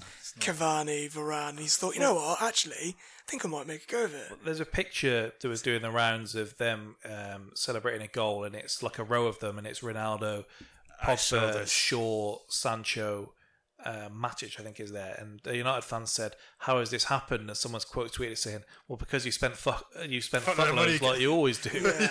um, Pretty simple. the, the Ronaldo thing, like, I don't understand how you can not be a United fan and like him. Like, I cannot get my head around it. I can understand, appreciated his talent. Like, if if Messi was a horrible bloke, I'd you'd still enjoy watching him play. Hmm. Like, actually liking him is, is just the most baffling thing to me. Seeing him do that shit celebration, the the the, the crowd doing it alongside was That's the worst. Give it That a is rest. definitely the It's going to boil so Fer- much piss this season. Fergie speaking to the papers, going, "Yeah, you know, I did play a role in getting him back. Who cares? Give it a rest. We're sick of seeing your name. Arsenal have been shit since Wenger left. He's not come out and not put his face in there once, saying, "Look, we could do this, we could that." Fergie was riding a team bus a week after. I'm sick of seeing its name. I'm sick of seeing Ronaldo's name. I'm sick of seeing Pogba's name for putting a shift in because he's, you know, he's being paid 350 grand a week. It's nice of him to chip in every now and then. I, uh, I'm, I'm reminded why I hated them so much when I was younger. I hated them with with an ounce of like it was funny because they were shit alongside it. Now they are good. They've got just as many hateable players. Like Yeah. like I can look at Marcus Rashford. I see him in that United shirt, and I think. "You- You're a real Peter work, you are. like I see Sancho, the second he signed there, I'm that he's shit. Greenwood, oh, Maguire was a litmus test because people liked him when he was at Leicester Yeah. and playing for Well, England. Literally upon signing the United one. I said during the World um, during the year, I was like, I don't know what it is. I'm, I'm kind of reminded why I liked Maguire instantly. God. Saw him do that thing where he, he's as big of a diver as anyone in the Prem, by the way, Maguire, and saw him do that once. Yeah, I remember, I remember why I hate you now. Ronaldo is just like the icing on top of the cake in terms of just bastard FC, bastard, bastard United. That smug waxwork face he's got. Yeah. Oh, that's what I, I saw him score, and uh, I got a text from I think I, t- I text my dad saying happy birthday. I gave him a ring. He, he got off the phone like as quick as he could. I obviously wasn't being that entertaining. Before he goes, he's like, "See, CR7 scored." yes, I did. That's not making my day any better. oh, that was that was the key thing. All the, all of this. Yeah. I do share your sentiment because, like you said before, where you kind of found it funny that they were this bad, whereas now you look at them, you're actually quite terrified that an Ollie team that we've just taken the piss out of for three years is going to do something this year. Are you more worried by them or City? I'm more worried by them because I, their fans will be more unbearable. Because they have that, we stuck by Ollie. It's like, no, no, no. You went and signed Bruno Fernandes, Cristiano Ronaldo, and Sancho. And now it's one of those where he can go back to being the PE teacher of just go, just go out there and do your thing, Ronaldo, go and score loads of goals, and I will get all the credit for it. Whereas we saw him with a bad team, and he didn't make them any better. Now he's got a good team. He's made a run for his own back. I see bit. Ronaldo's cruise ship go. I'm letting off fireworks. Blimey. He's a uh, vile, vile bloke. And I mean, to be fair, we'll we'll probably have play by play of his recovery, saying, you know what, is he, he, he managed to move his leg one millimeter today. What was that thing y- you saw? Them turning down like custard in the in the changing room. Oh yeah, they turned down dessert. didn't Lee they? Grant's going on saying uh, that he's changed the culture already. We're not having dessert on Friday afternoons. And that's like like you're guzzling down like bread and butter pudding the night before the game. Like, and then you see Ronnie come in. It's like, why'd you have abs like that, then, Ron? Well, I dropped the pudding for starters, so that's okay. Luke, Luke Shaw's handing in a transfer request. He's like, I'm having none of this. yeah. Insane. I mean, just I thought I don't know where to start with this story because they definitely aren't in that, and you definitely didn't need Ronaldo to teach you about this. He he can change the culture of your team, but it's not because of that. I'm sorry. If you're in that dressing room, you should be eating one for the sake of it now. If I'm Pogba, I'm putting my foot down. You're not the boss of me. You're not doing this to me. Give me two chocolate puddings. If I'm sure I'm getting even fatter. you know what? Fuck you. I'm two McDonald's for dinner now. The Luke shot don't make me run on full of chocolate It's- every time. every time, yeah. I think of him. Uh, Oh, yeah, What a vile bunch. I mean, how much are we looking into this result that it is actually just Newcastle? I'm, I'm, to be hop- fair, I'm hoping. Newcastle You look a- like you're uh, hoping. You look like you're a little, I'm a little hoping. nervous, but you're just going, I'm hoping this is just. Newcastle Yeah, scored a, a, a nice goal. I'd say look more at the Wolves game and look more at. Uh, Pre Ronaldo, they will argue. I, I'm looking at that Southampton game and thinking, oh, okay, this this might not be the DEFCON one that I'm thinking. I don't think these games are set. I think the league's being settled by when these teams play each other this season. I think it's going to be like the, the Liverpool City season. Okay. But only because you look at and I almost I almost feel like City are in lesser than United and Chelsea when I, when I look at it. But Hmm. like there, there's no such thing anymore where you, you feel there's no chance of getting a result. You look at the bench. We've never seen benches like this Mm. in terms of just sheer like talent on talent on talent. Usually you'd see these pictures of a bench and it's because you've got two injuries and the players are being rested on the pitch.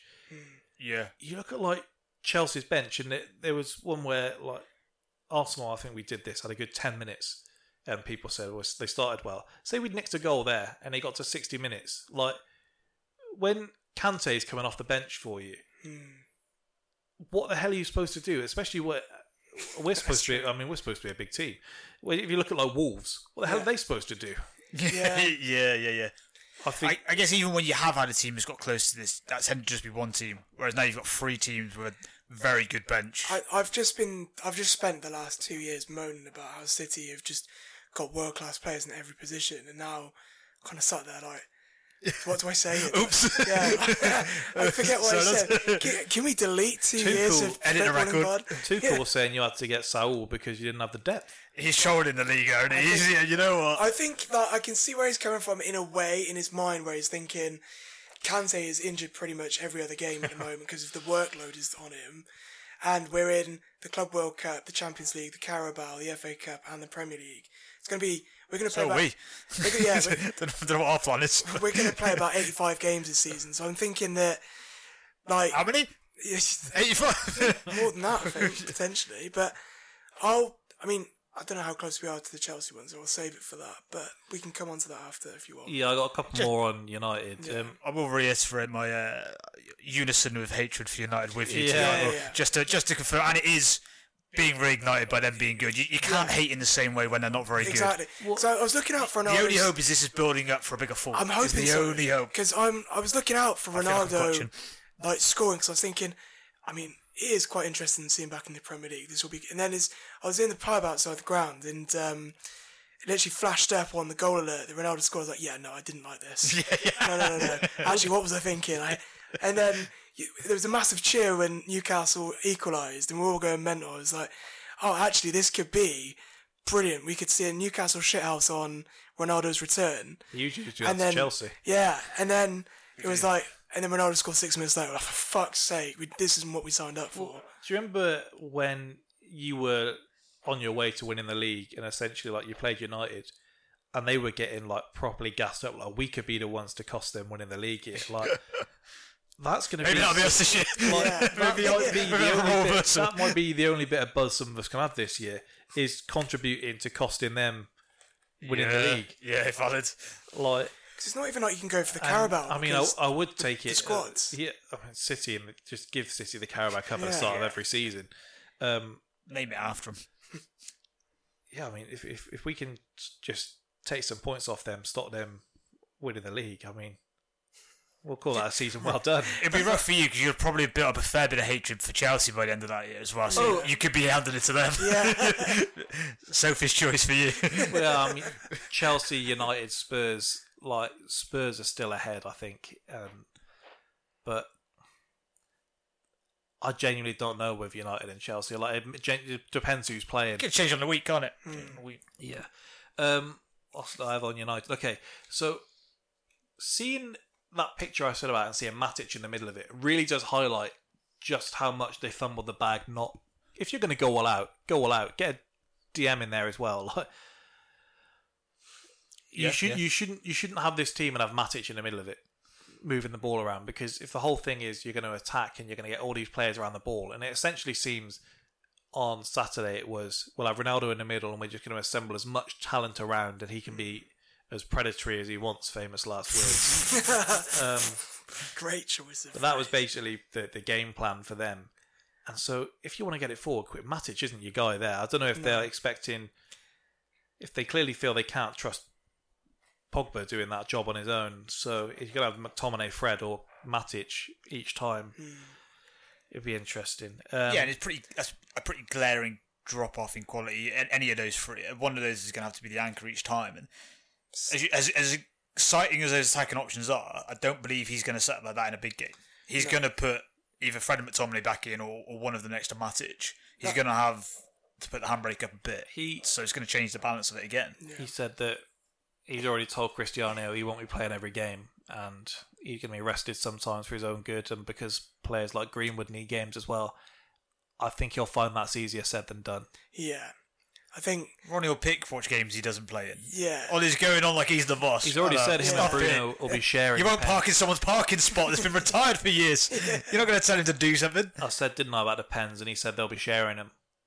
Coward. Really? He said you've got two players there who you'd put your life on scoring, so you may as Traditionally, letting the players work it on the pitch has always worked well. Yeah, that's. well. Um, yeah, City last minute. Ronaldo and Fernandes both on the on the pitch. Just one bit on uh, Southampton, West Ham. Just the one. Antonio being sent off uh, pretty much highlighted what every West Ham fan was fearing, isn't it? What do we do now when we don't have Antonio? Yeah. You can find out. And it, It's good if, of it, if it's a double yellow, is that three game ban or is it just a one? Just the one. Just the one. But even still, like it's a game without Antonio. Yeah. Who have they got next? Do we know? don't know. He obviously fancied it off though. That's the only reason he's doing that that late on. Yeah. So, It was get me so, a game off. so pointless as well, wasn't it? just just flying in it like knee height. So someone saying it shows great commitment. I'm not sure. I'm not sure about that. I'm not buying that one. But United. We could have actually done with them nicking points off him there. That, I mean, even United's luck's back now as well. Yeah. For God's Yeah. sake. At They'll be- West Ham be, as They'll be getting handballs soon in the box. Offsides. Very questionable refereeing decisions. Yeah. Howard Webb comes out of retirement. That's the next new signing. There we go. United can, uh, the West Ham fans can go back to one and their owners out. All right, Chelsea three, Villa nil. Jack, first question: Has Lukaku surprised you? Like, just Only like sur- this is very much like back like I never left. It's yeah. It's only surprised me in the sense that I'm so used to seeing our strikers fail when they come. That's the only reason why I was surprised. I did have absolute faith in Lukaku. That just cursed position for new striker signings. That shirt. Don't forget. Let's not forget that Morata actually scored 13 and 9 at the start of his Chelsea career. So it can still go terribly wrong. I'm not counting any of that out. But it does, like, is exactly what we needed in the sense that last season we were, like, underperforming our XG by quite, like, every single game. Whereas Villa were the better team this game. By, That first half, like, especially. They battered us. The chances they we had. were sat, um, like, just in the corner between the West and the Shed and we saw none of the game. It was all at the other end. And we were thinking, we started thinking, okay, I mean, we saw the Lukaku goal in the first 15. We thought, rubbing Here our hands together, yeah. this is great. And got absolutely back. They played really well. We saw none of the game. Saul, bless him, didn't have the best of starts. I mean, we've, We'll- we'll get to we'll, him. We'll get to him. But in regards to um, Lukaku, has he surprised me? Yes, for the reason stated. No, because it's Lukaku. He is. He Seems a long time ago. I do seem to remember when the Paul Jack was a little concerned about the suggestion of signing Lukaku for the for the money, etc. He was kind of thinking, should we? I th- I think like we. It wasn't so much. I know that we're going to get. Before you get Haaland. yeah. Well, it was one that is in the back of your mind if that was on the table, which it, we learned because of his wage demands. It just wasn't. Secondly, we're paying Lukaku what 480 or 450 grand a week, for the next five years, and he's 28. So mm. that comes to. I hope he does a Lewandowski and cracks on till he's about 35 years old, but it's a risk. If you if you went to two scientists, and we've seen what they'll do for a bit of cash, by the way, Yeah. and said, Can you potty train Bill, Lukaku? I think we can do it. Well, said, build, build me kind of the perfect physique for a Premier League striker. Like Lukaku is literally Yeah, he's like it, and so He's gone even to- if his finishing is, is shite, like you get a certain amount of success just by what he does. I mean, look at Burnley; like they're far less technical, they're Mm. far smaller, and they're able to have success playing that way. He's got like he's gone to the Drogba model, whereas at United he was massive. Well, like they said there was that thing that he was allergic to that United just didn't know the whole time.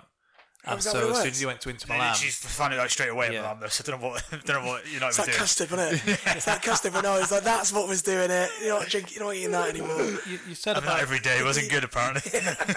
you said about Villa having the chances, so they lined up in a 3 5 2. Hmm. Um, and I said last season, I couldn't believe uh, City didn't do it in the Champions League final. Essentially, every team that's lined up at wing backs against Chelsea has caused them more trouble than people that don't. Yeah. Um, I guess it seems that Tuchel wants to be attacking in the formation, but if you match up, then you can't really get away with having like Pulisic and Hudson Odoi as your wing backs. You, Yeah. You're essentially then having three defenders Yeah. against five going the other way.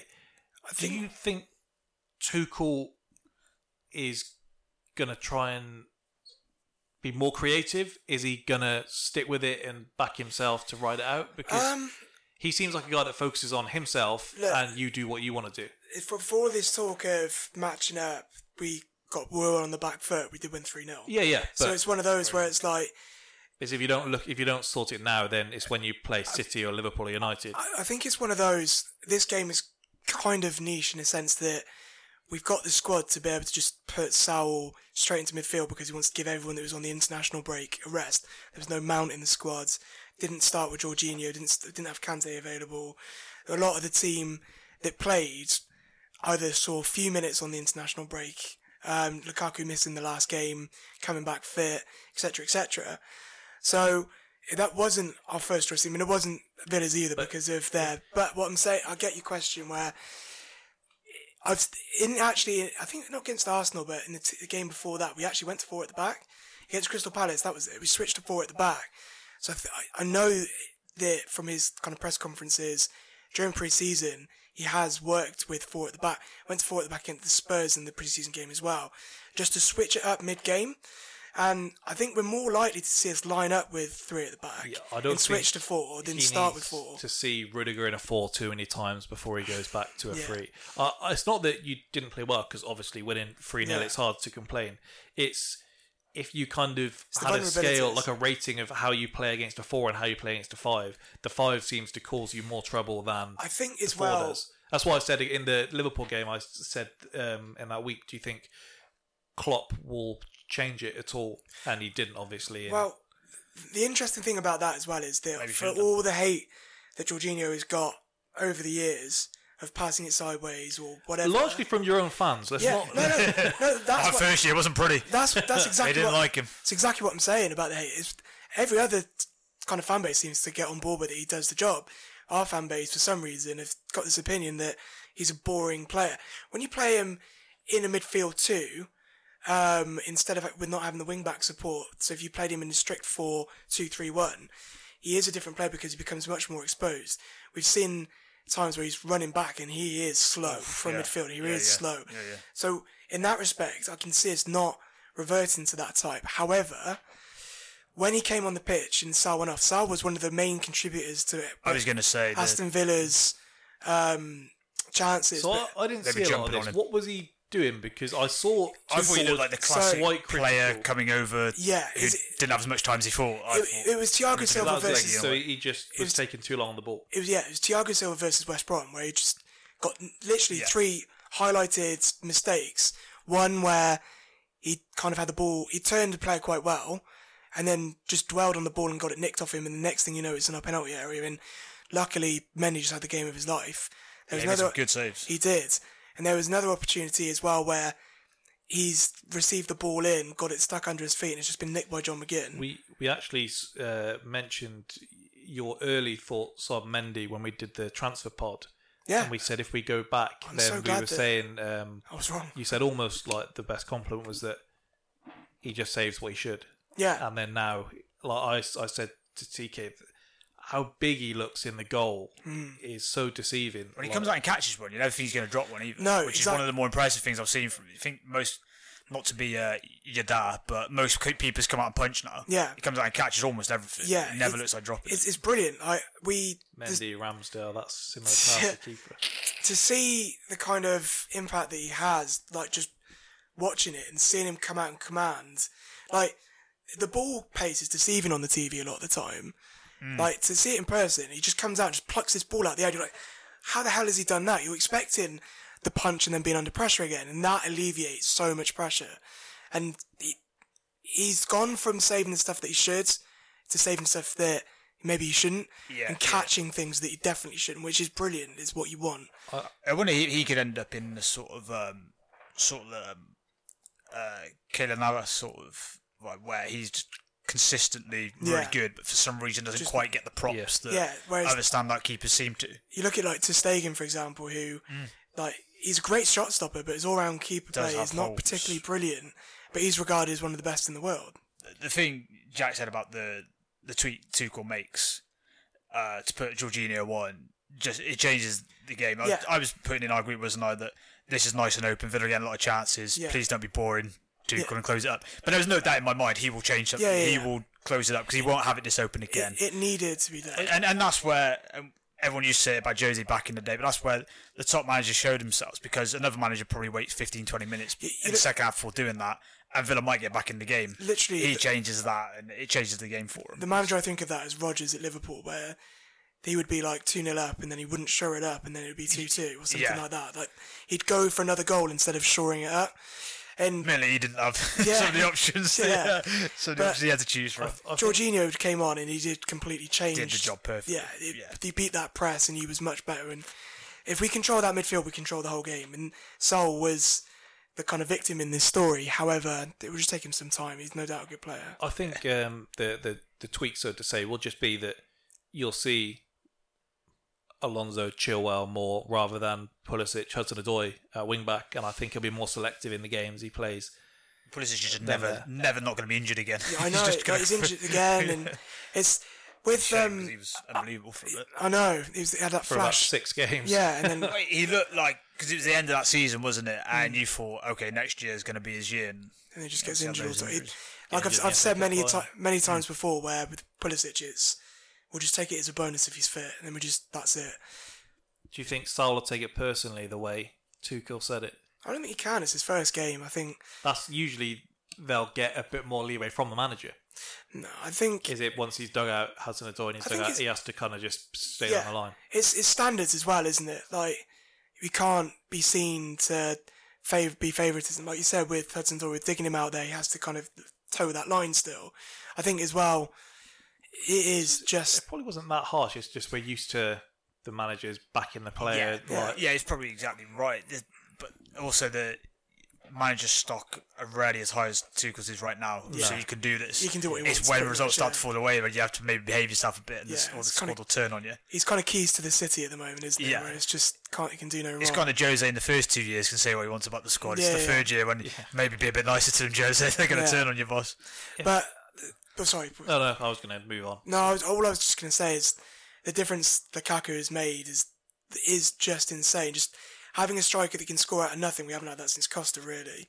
Even Morata had a certain degree of he can only score with his head. I saw a, Um, a I, just, I go into a game and just don't doubt Lukaku's going to score. No. No. I, I, I don't. Force, you go to the right. Give me Chelsea next five games. I mean, okay, he's going to score in every one of those. Just the way it's looking at the minute. I saw an article the other day, and it and it quoted um, Chelsea haven't had a striker like this since Costa forced his way out of Chelsea, and it's like that's been rewritten a little. Conte told him by text, "You're not in my plans anymore," and then he forced his way out when no offers were kind of forthcoming. Like I do find that really it odd. wasn't he. He came into the season like I don't fancy being at Chelsea anymore. Hmm. He was told you're not. I guess he. My thing is, he knew who he wanted, and he knew he wasn't getting him with Costa still there. Yeah, he wanted Lukaku, and then we ended up getting Morata. I'm glad he that wanted we didn't. he wanted. Harry Maguire as well, didn't he?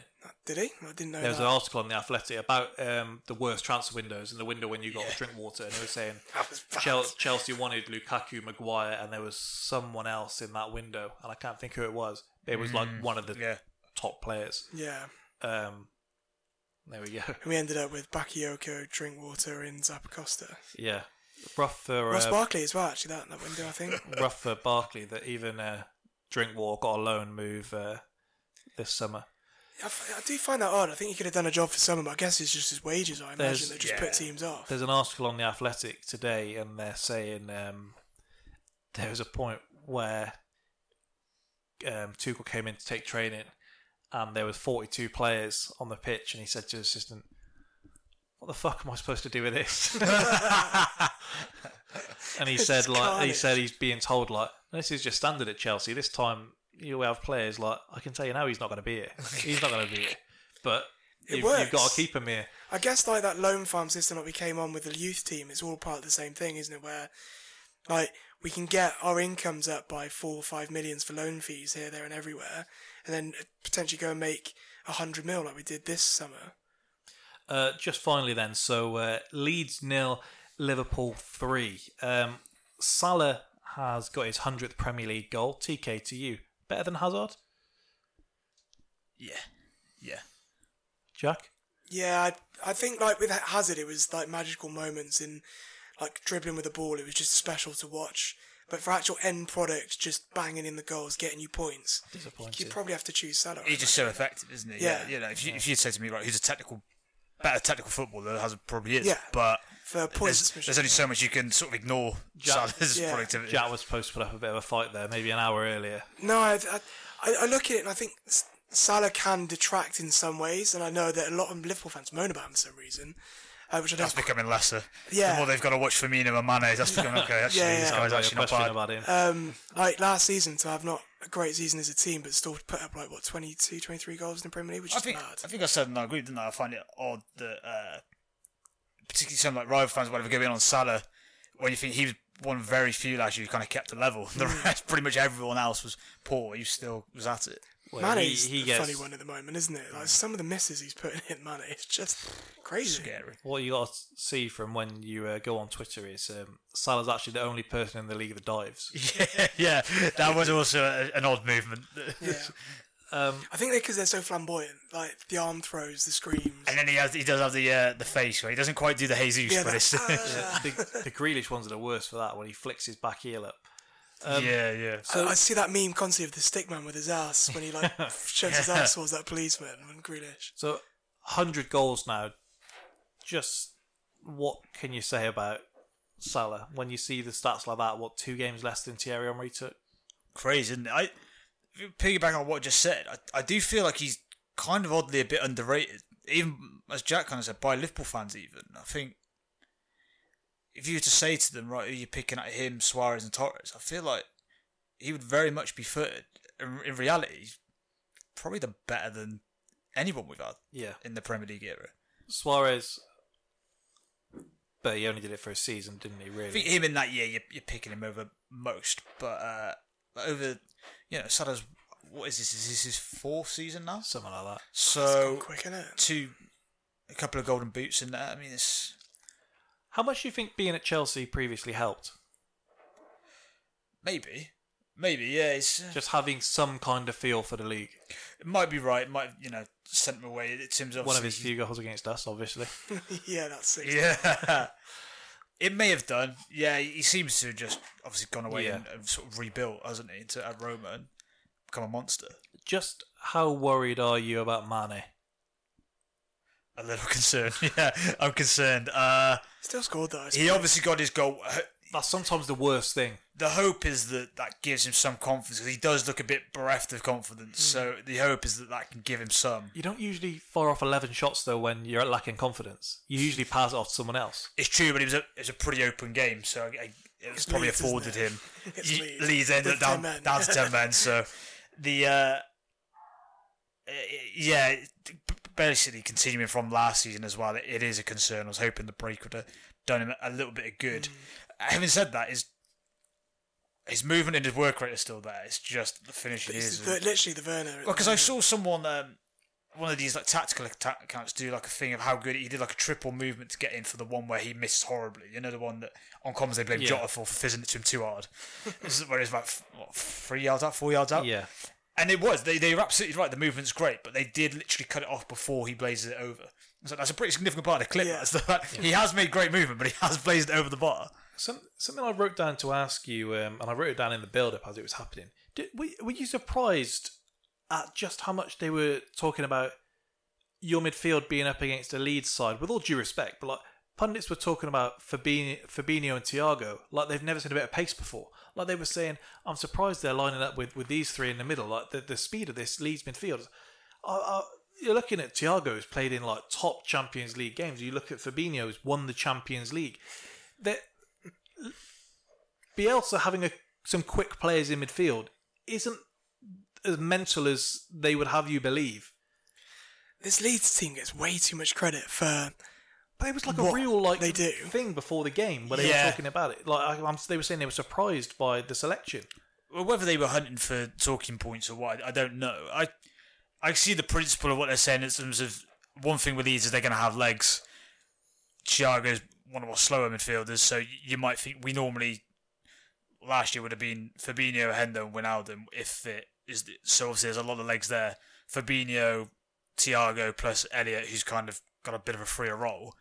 That is a lot more open than our usual, isn't it? weren't as- But you are- you are right. that it was overstated, wasn't it? Like As soon as you took the lead, um, Nelson, you see what's brilliant is you need these players to slow it down in the midfield when you're against such that fast was players. that was I couldn't believe my ears when he was he was talking about Thiago, wasn't he? He was like, "Well, hang on a minute, that's not what you were saying literally five ten minutes ago." I was, I was about to say as well that do they not understand that they're so brilliant with the ball that and Liverpool are going to have the ball the majority of this game, I imagine. And there is an argument that getting into a battle of leads of running around probably is the last thing you should do Yeah. because that's what they do. Yeah.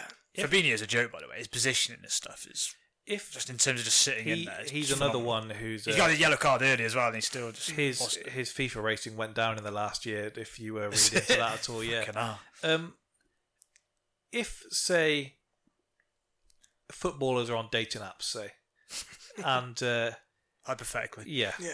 and He would never. and one of them and one of them gets uh, they match with a bird, and they say, you know, you're you're such a Bielsa type player.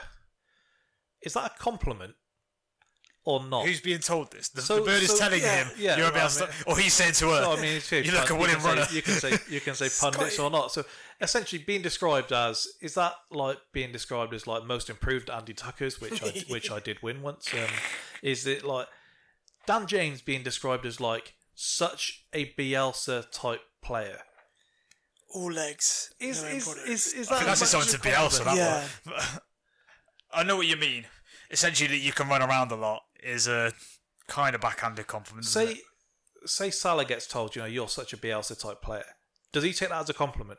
He's probably being insulted, isn't he? yeah. Yeah. Like, I, I actually thought he should have started Dan James. Uh, Yeah, I, I probably would agree. yesterday. I drafted him into uh, my draft actually. Um, thought he uh, gonna get some numbers on the board, That's and then bold. he gets put on the bench. He also drafted in uh, Ademola Lookman for John McGinn, which uh, Blimey. we'll see. You're back that, in Lookman. We'll see how that goes. Um, but yeah, it's it's just a weird when you look at those players on the pitch. That might just be one where you know, you're special to someone, but how many of these Leeds players do you think go to another big? Like, I don't know how many of them stand out in like a Palace team. I guess it's, they're such a system team that the only player that you can really think that oh they could go somewhere else is probably Bamford. Calvin Phillips. Yeah. Yeah, but Oh, even so, I oh. think I think he looks good in Leeds Oh. team. Well, I mean, he looks good for England as well. I know, but who? Right in the top six then? Do you I- ha- do you have him in your midfield? I have him in United. I think he. Yeah, I suppose. The- I think he. I think he gets into more top six sides than he doesn't. Doesn't get into Cities, doesn't get into Chelsea's. Don't think he gets into Liverpool. I think he gets into Liverpool's. I, I don't think he does. Over Thiago, Fabinho, in well, I suppose no, Elliott's out, I guess, but yeah, Henderson maybe. I don't know. I think Klopp, with due respect, he says to Henderson, "It's been nice knowing you, but Really? Blimey. we've got a younger lad here that, with the way Klopp plays, if if he can get his tactical nous into Calvin Phillips, that's a freak of a player. I think every You ti- would probably try and make him more Hendo type as well, wouldn't you? I guess in terms of pushing on a little bit more than he Um. I think every top He six team obviously. takes Declan Rice over Calvin Phillips, though. a little bit younger as well. Every every team probably needs De- Declan Rice more than they need a Calvin Well, Phillips. exactly, Like, that's yeah, what- that's I mean what- that's the whole- the Declan Rice is, is harder.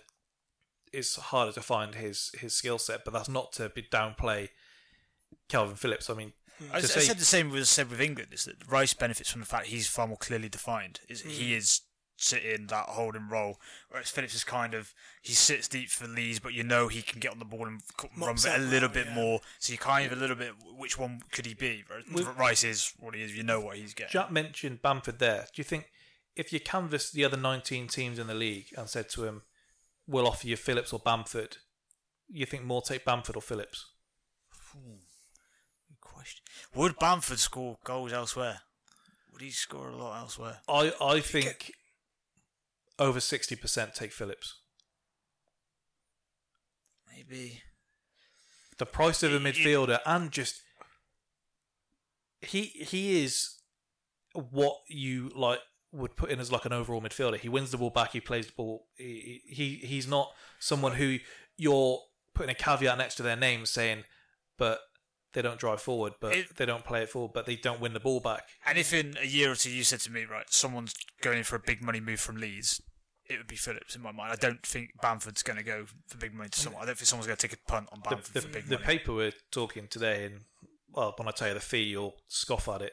Yeah, I saying saw. Calvin Phillips is the guy City want to replace Fernandinho. And I saw, wasn't it? He's going to be available for twenty six million or something. Yeah. that's not. Wow. That's not true. Unless No. he's got some hideous clause in his Yeah, I was about- I contract was about to say. hidden away. If that clause That was is- if that clause was there, he's he's not still there this summer. No, no, Yeah. exactly. The, the thing that would undermine your question is half the league down the bottom half will want a striker, so they'll go right. I'll take a chance on Bamford. But in terms of actual quality, if that wasn't the case, then they probably you're right. They It was a lot easier when they do the. Uh, we canvassed uh, these uh, ten NBA GMs and asked them what they were doing. You get a far better, far better answer. get an anonymous answer. They'll give you what they Yeah, actually I, ju- feel. I just think we, we've um, with Calvin Phillips there, him and Bamford are probably the two that you do pick out to go in. Like You're not backing your man Ayling. no, I, like, I don't like. I, I look at him and I'm like, what other team are you getting into? You are right. He's the best advert for. Yeah. System. Be interesting to see what sort of year that Harrison has because he did look a player, Hmm. but is increasingly looking a little bit like was that just flash in the pan again? Will he just be a system player? I mean, even a system player like Luke Ayling. I mean, you've got to be telling me you can do better than him. I, I don't know what it is, honestly. You really don't like him. I, mean, I should have. He's, he's ex Arsenal. I should have a bit of a soft spot for him, but he just seems like a massive twat. Yeah, him giving the bird to uh, what's it, Lara at the boxing the other day was a little bit, a bit weird. I bet, like, I bet he loves Clarkson. I bet he absolutely loves him. And that's a that's a big red flag for me. When Troy told me he'd been watching him, I was like, "Oh, Troy, come on, why are you doing this to me?" Watch Clarkson has slated two and a half men. Tough ones for you to get past. Oh, big time. Um, I, yeah, I bet Luke Ayling prefers it with Ashton Kutcher. I saw that he was a, a question on a quiz I saw the other day of Ashton Kutcher plays a billionaire whatever in what sitcom, and I legit was like, "What the fuck's this?" Yeah. And then when he said two and a half men, I was like, "Oh yeah, he's in two and a half men." Is he still there? Is that still yeah, there? yeah, it is. Yeah, um, the guy that plays Alan is clinging on to that like his character. I think. Yeah. um, the guy that um, played Jake left to join a cult. yeah, Um, I saw that. He said they were So- making his character too sexual. So where is the half man? Who is? Have they got a new one in now, or is it just those two? Alan. I and- think it's just them two. And Big Suze from Peep Show is uh, Ashton Kutcher's bird in it. This is all too much for Yeah, me to this take is in. this is way too much. Um, so just before we close out, then, so Harvey Elliott did get injured yesterday. Not to uh, bring that all back to your TK. You may have seen online. one of them. There's been one or two you, tweets you- about You it. see him go down, you hear Neville go, "Ooh." That's yeah. Yeah. You see Salah's head in his hands. I mean, he got he pats him on the back once, and it's like, I can't be around this. Yeah, I, like, saw, I saw a tweet go out say that I praise Salah for making sure he got immediate attention. And I was like, he, he waved his arms in the air, screamed, and then ran Oh, off. that's like in Like, that he didn't last. stay- Imagine if he went and threw up. Yeah, like, like like senior pro should stay with their fallen Fabri- teammates. surely. Fabregas spewed on the pitch when Eduardo Yeah, had his yeah, leg yeah. broken, Don't but blame him on that one. Salah was like that last in between his episode. I can't be around this. Like, uh, I gotta, I gotta, but it's Harvey Elliott looks like he doesn't know what's gone on, does he? Because he tries to like plant his foot, and then there must be like something goes through him, like not now, big man. Yeah. like, Yeah. Stay down, son. Yeah, yeah, exactly. Yeah, he'd go into like massive shock when that happens. So he he's come out on his Instagram today and said never a red card. no, oh, He, he did. Yeah, Oh, right. Interesting. and it wasn't. he said it's one of them, it's just just a freak. Like Yeah. he said, there's no ill intent, never a red card. It's, yeah, it's literally he's gone round, hooked the ball, and he's caught his ankle underneath him really unluckily, hasn't Really he? weird. I don't want to see Yeah. the comparison to the Son one because the Son one he I've seen that literally comparison did. a lot, which I'm not sure. he about, yeah. literally tried. He turned back and targeted the bloke because he'd just been fouled himself. Yeah, yeah, yeah. yeah that was the thing. They got me that. And he dislocated and had a double compound fracture, didn't he? Andre This- Gomes. so they're saying now it's just a dislocation. yeah. That is how lucky can you? That's as good as you can get, isn't it? Well, you'd you'd almost I don't know because the, the ligament damage. I guess he comes back on the scans, but to dislocate it to that proportion that it's hanging out, like there's going to be some serious grade three ligament damage. Yeah, I do. I do wonder with it because it has been sort of like because it's maybe not now as bad as first feared. People are kind of treating it like he's got a sprain or something. Well, yeah, Which exactly. does seem Someone a had it little- recently. It was like three months, weren't they? I can't think of it. was. Yeah, so I don't know if you saw Stan Collymore was doing a full breakdown Yeah. when he'd had it Yeah. before and said he was back running like six weeks or something. So Yeah. Uh, he said six weeks to three months will be the Six I weeks. Says Dr. Stan. that- That's quite a I think- long yeah, yeah, range, yeah, yeah. isn't it? It could be six weeks, or it could be double that. what's the weather going to be like tomorrow? Well, it's rain, sun, cloud. This, He he's not deciding whether you win the title or not. I think Liverpool will be as overly careful as you possibly can. I say with it. Curtis Jones will get more game time. The pod wins in the end. The house is always right. Then all right. just just one of them. Was it It was was it Cisse who had the the floppy leg break twice? yeah, yeah. Yeah, the uh, it was it was obviously bang unlucky, wasn't it? The- Can you imagine the second time? No, not again. With another, it was the other leg as well. I mean, just Really? I mean, both, so he had it having to both legs. Jesus. Poor guy. The uh, yeah, it was honestly horrible because he was looking sharp and playing well as well for a young player, which was good to see. He's about The- to come off. even Literally more about to be brutal. so, wasn't it? Oh. Who was why was Klopp? I mean, Klopp. Obviously, you're going to be a not bit. I don't know who he was raging at. Like, No, maybe he thought it was a worse tackle than it was in real time. But it, it does fit in, obviously, with his agenda that he'd said if we kind of let the game flow like we are, there's going to be injuries. I don't think this was a good example I of it. he was but whether he at the was going to use as an example. Like he wanted him off sooner. That's what I assumed at first. Maybe he does seem to really obviously rate the guy, and he did seem visible upset in the interview afterwards. So there is, he does seem to have a bit of connection with him. Don't want to make that weird. well, no, Yeah, he, he yeah. he's like the the Liverpool guy. Like for years, you've heard well, Harvey Elliott when he yeah, exactly. He seems excited to be. well, Boach was Working with him. said he was close to tears. yeah, yeah. Look, I think Black, Blackburn fans seem more upset about it than anyone I saw from online. In a week when their players are challenging like they are. The uh, the only thing I did I did think of it. This wasn't uh, a good example of this because, like you said, it was just a fairly innocuous challenge. But the weird thing of the the extra sympathy for the guy who did the challenge always seems a bit odd to me. That's what I oh yeah, he's, gonna, he's gonna he's gonna be banned for a couple of games. At worst, they might rescind it. But he, at worst, he's gonna be banned for it. It's probably better than dislocating your ankle. It's pro- I'll Yeah. take it. Yeah. And and the always the thing that um so say some sometimes with this you'll have a challenge that's a foul, probably a yellow card, and they've gone, oh, and then he's the rest seen the broken leg, so it's made him give a red.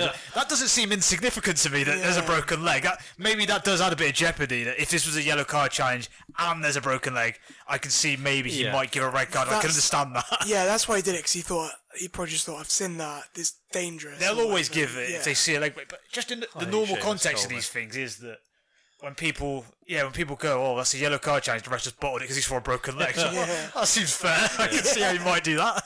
Yeah. Um, I think that just about does. Unless you have anything else to say.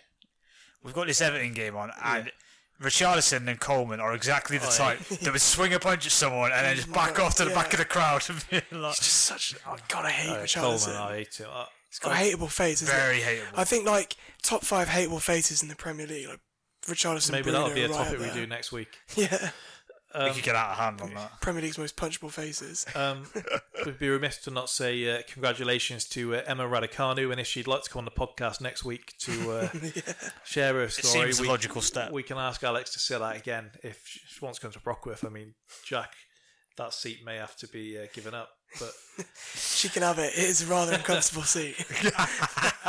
oh, the seat, sat fidgeting the, all. the seats on the National Express um, on Saturday, my, my ass was hurting so so much.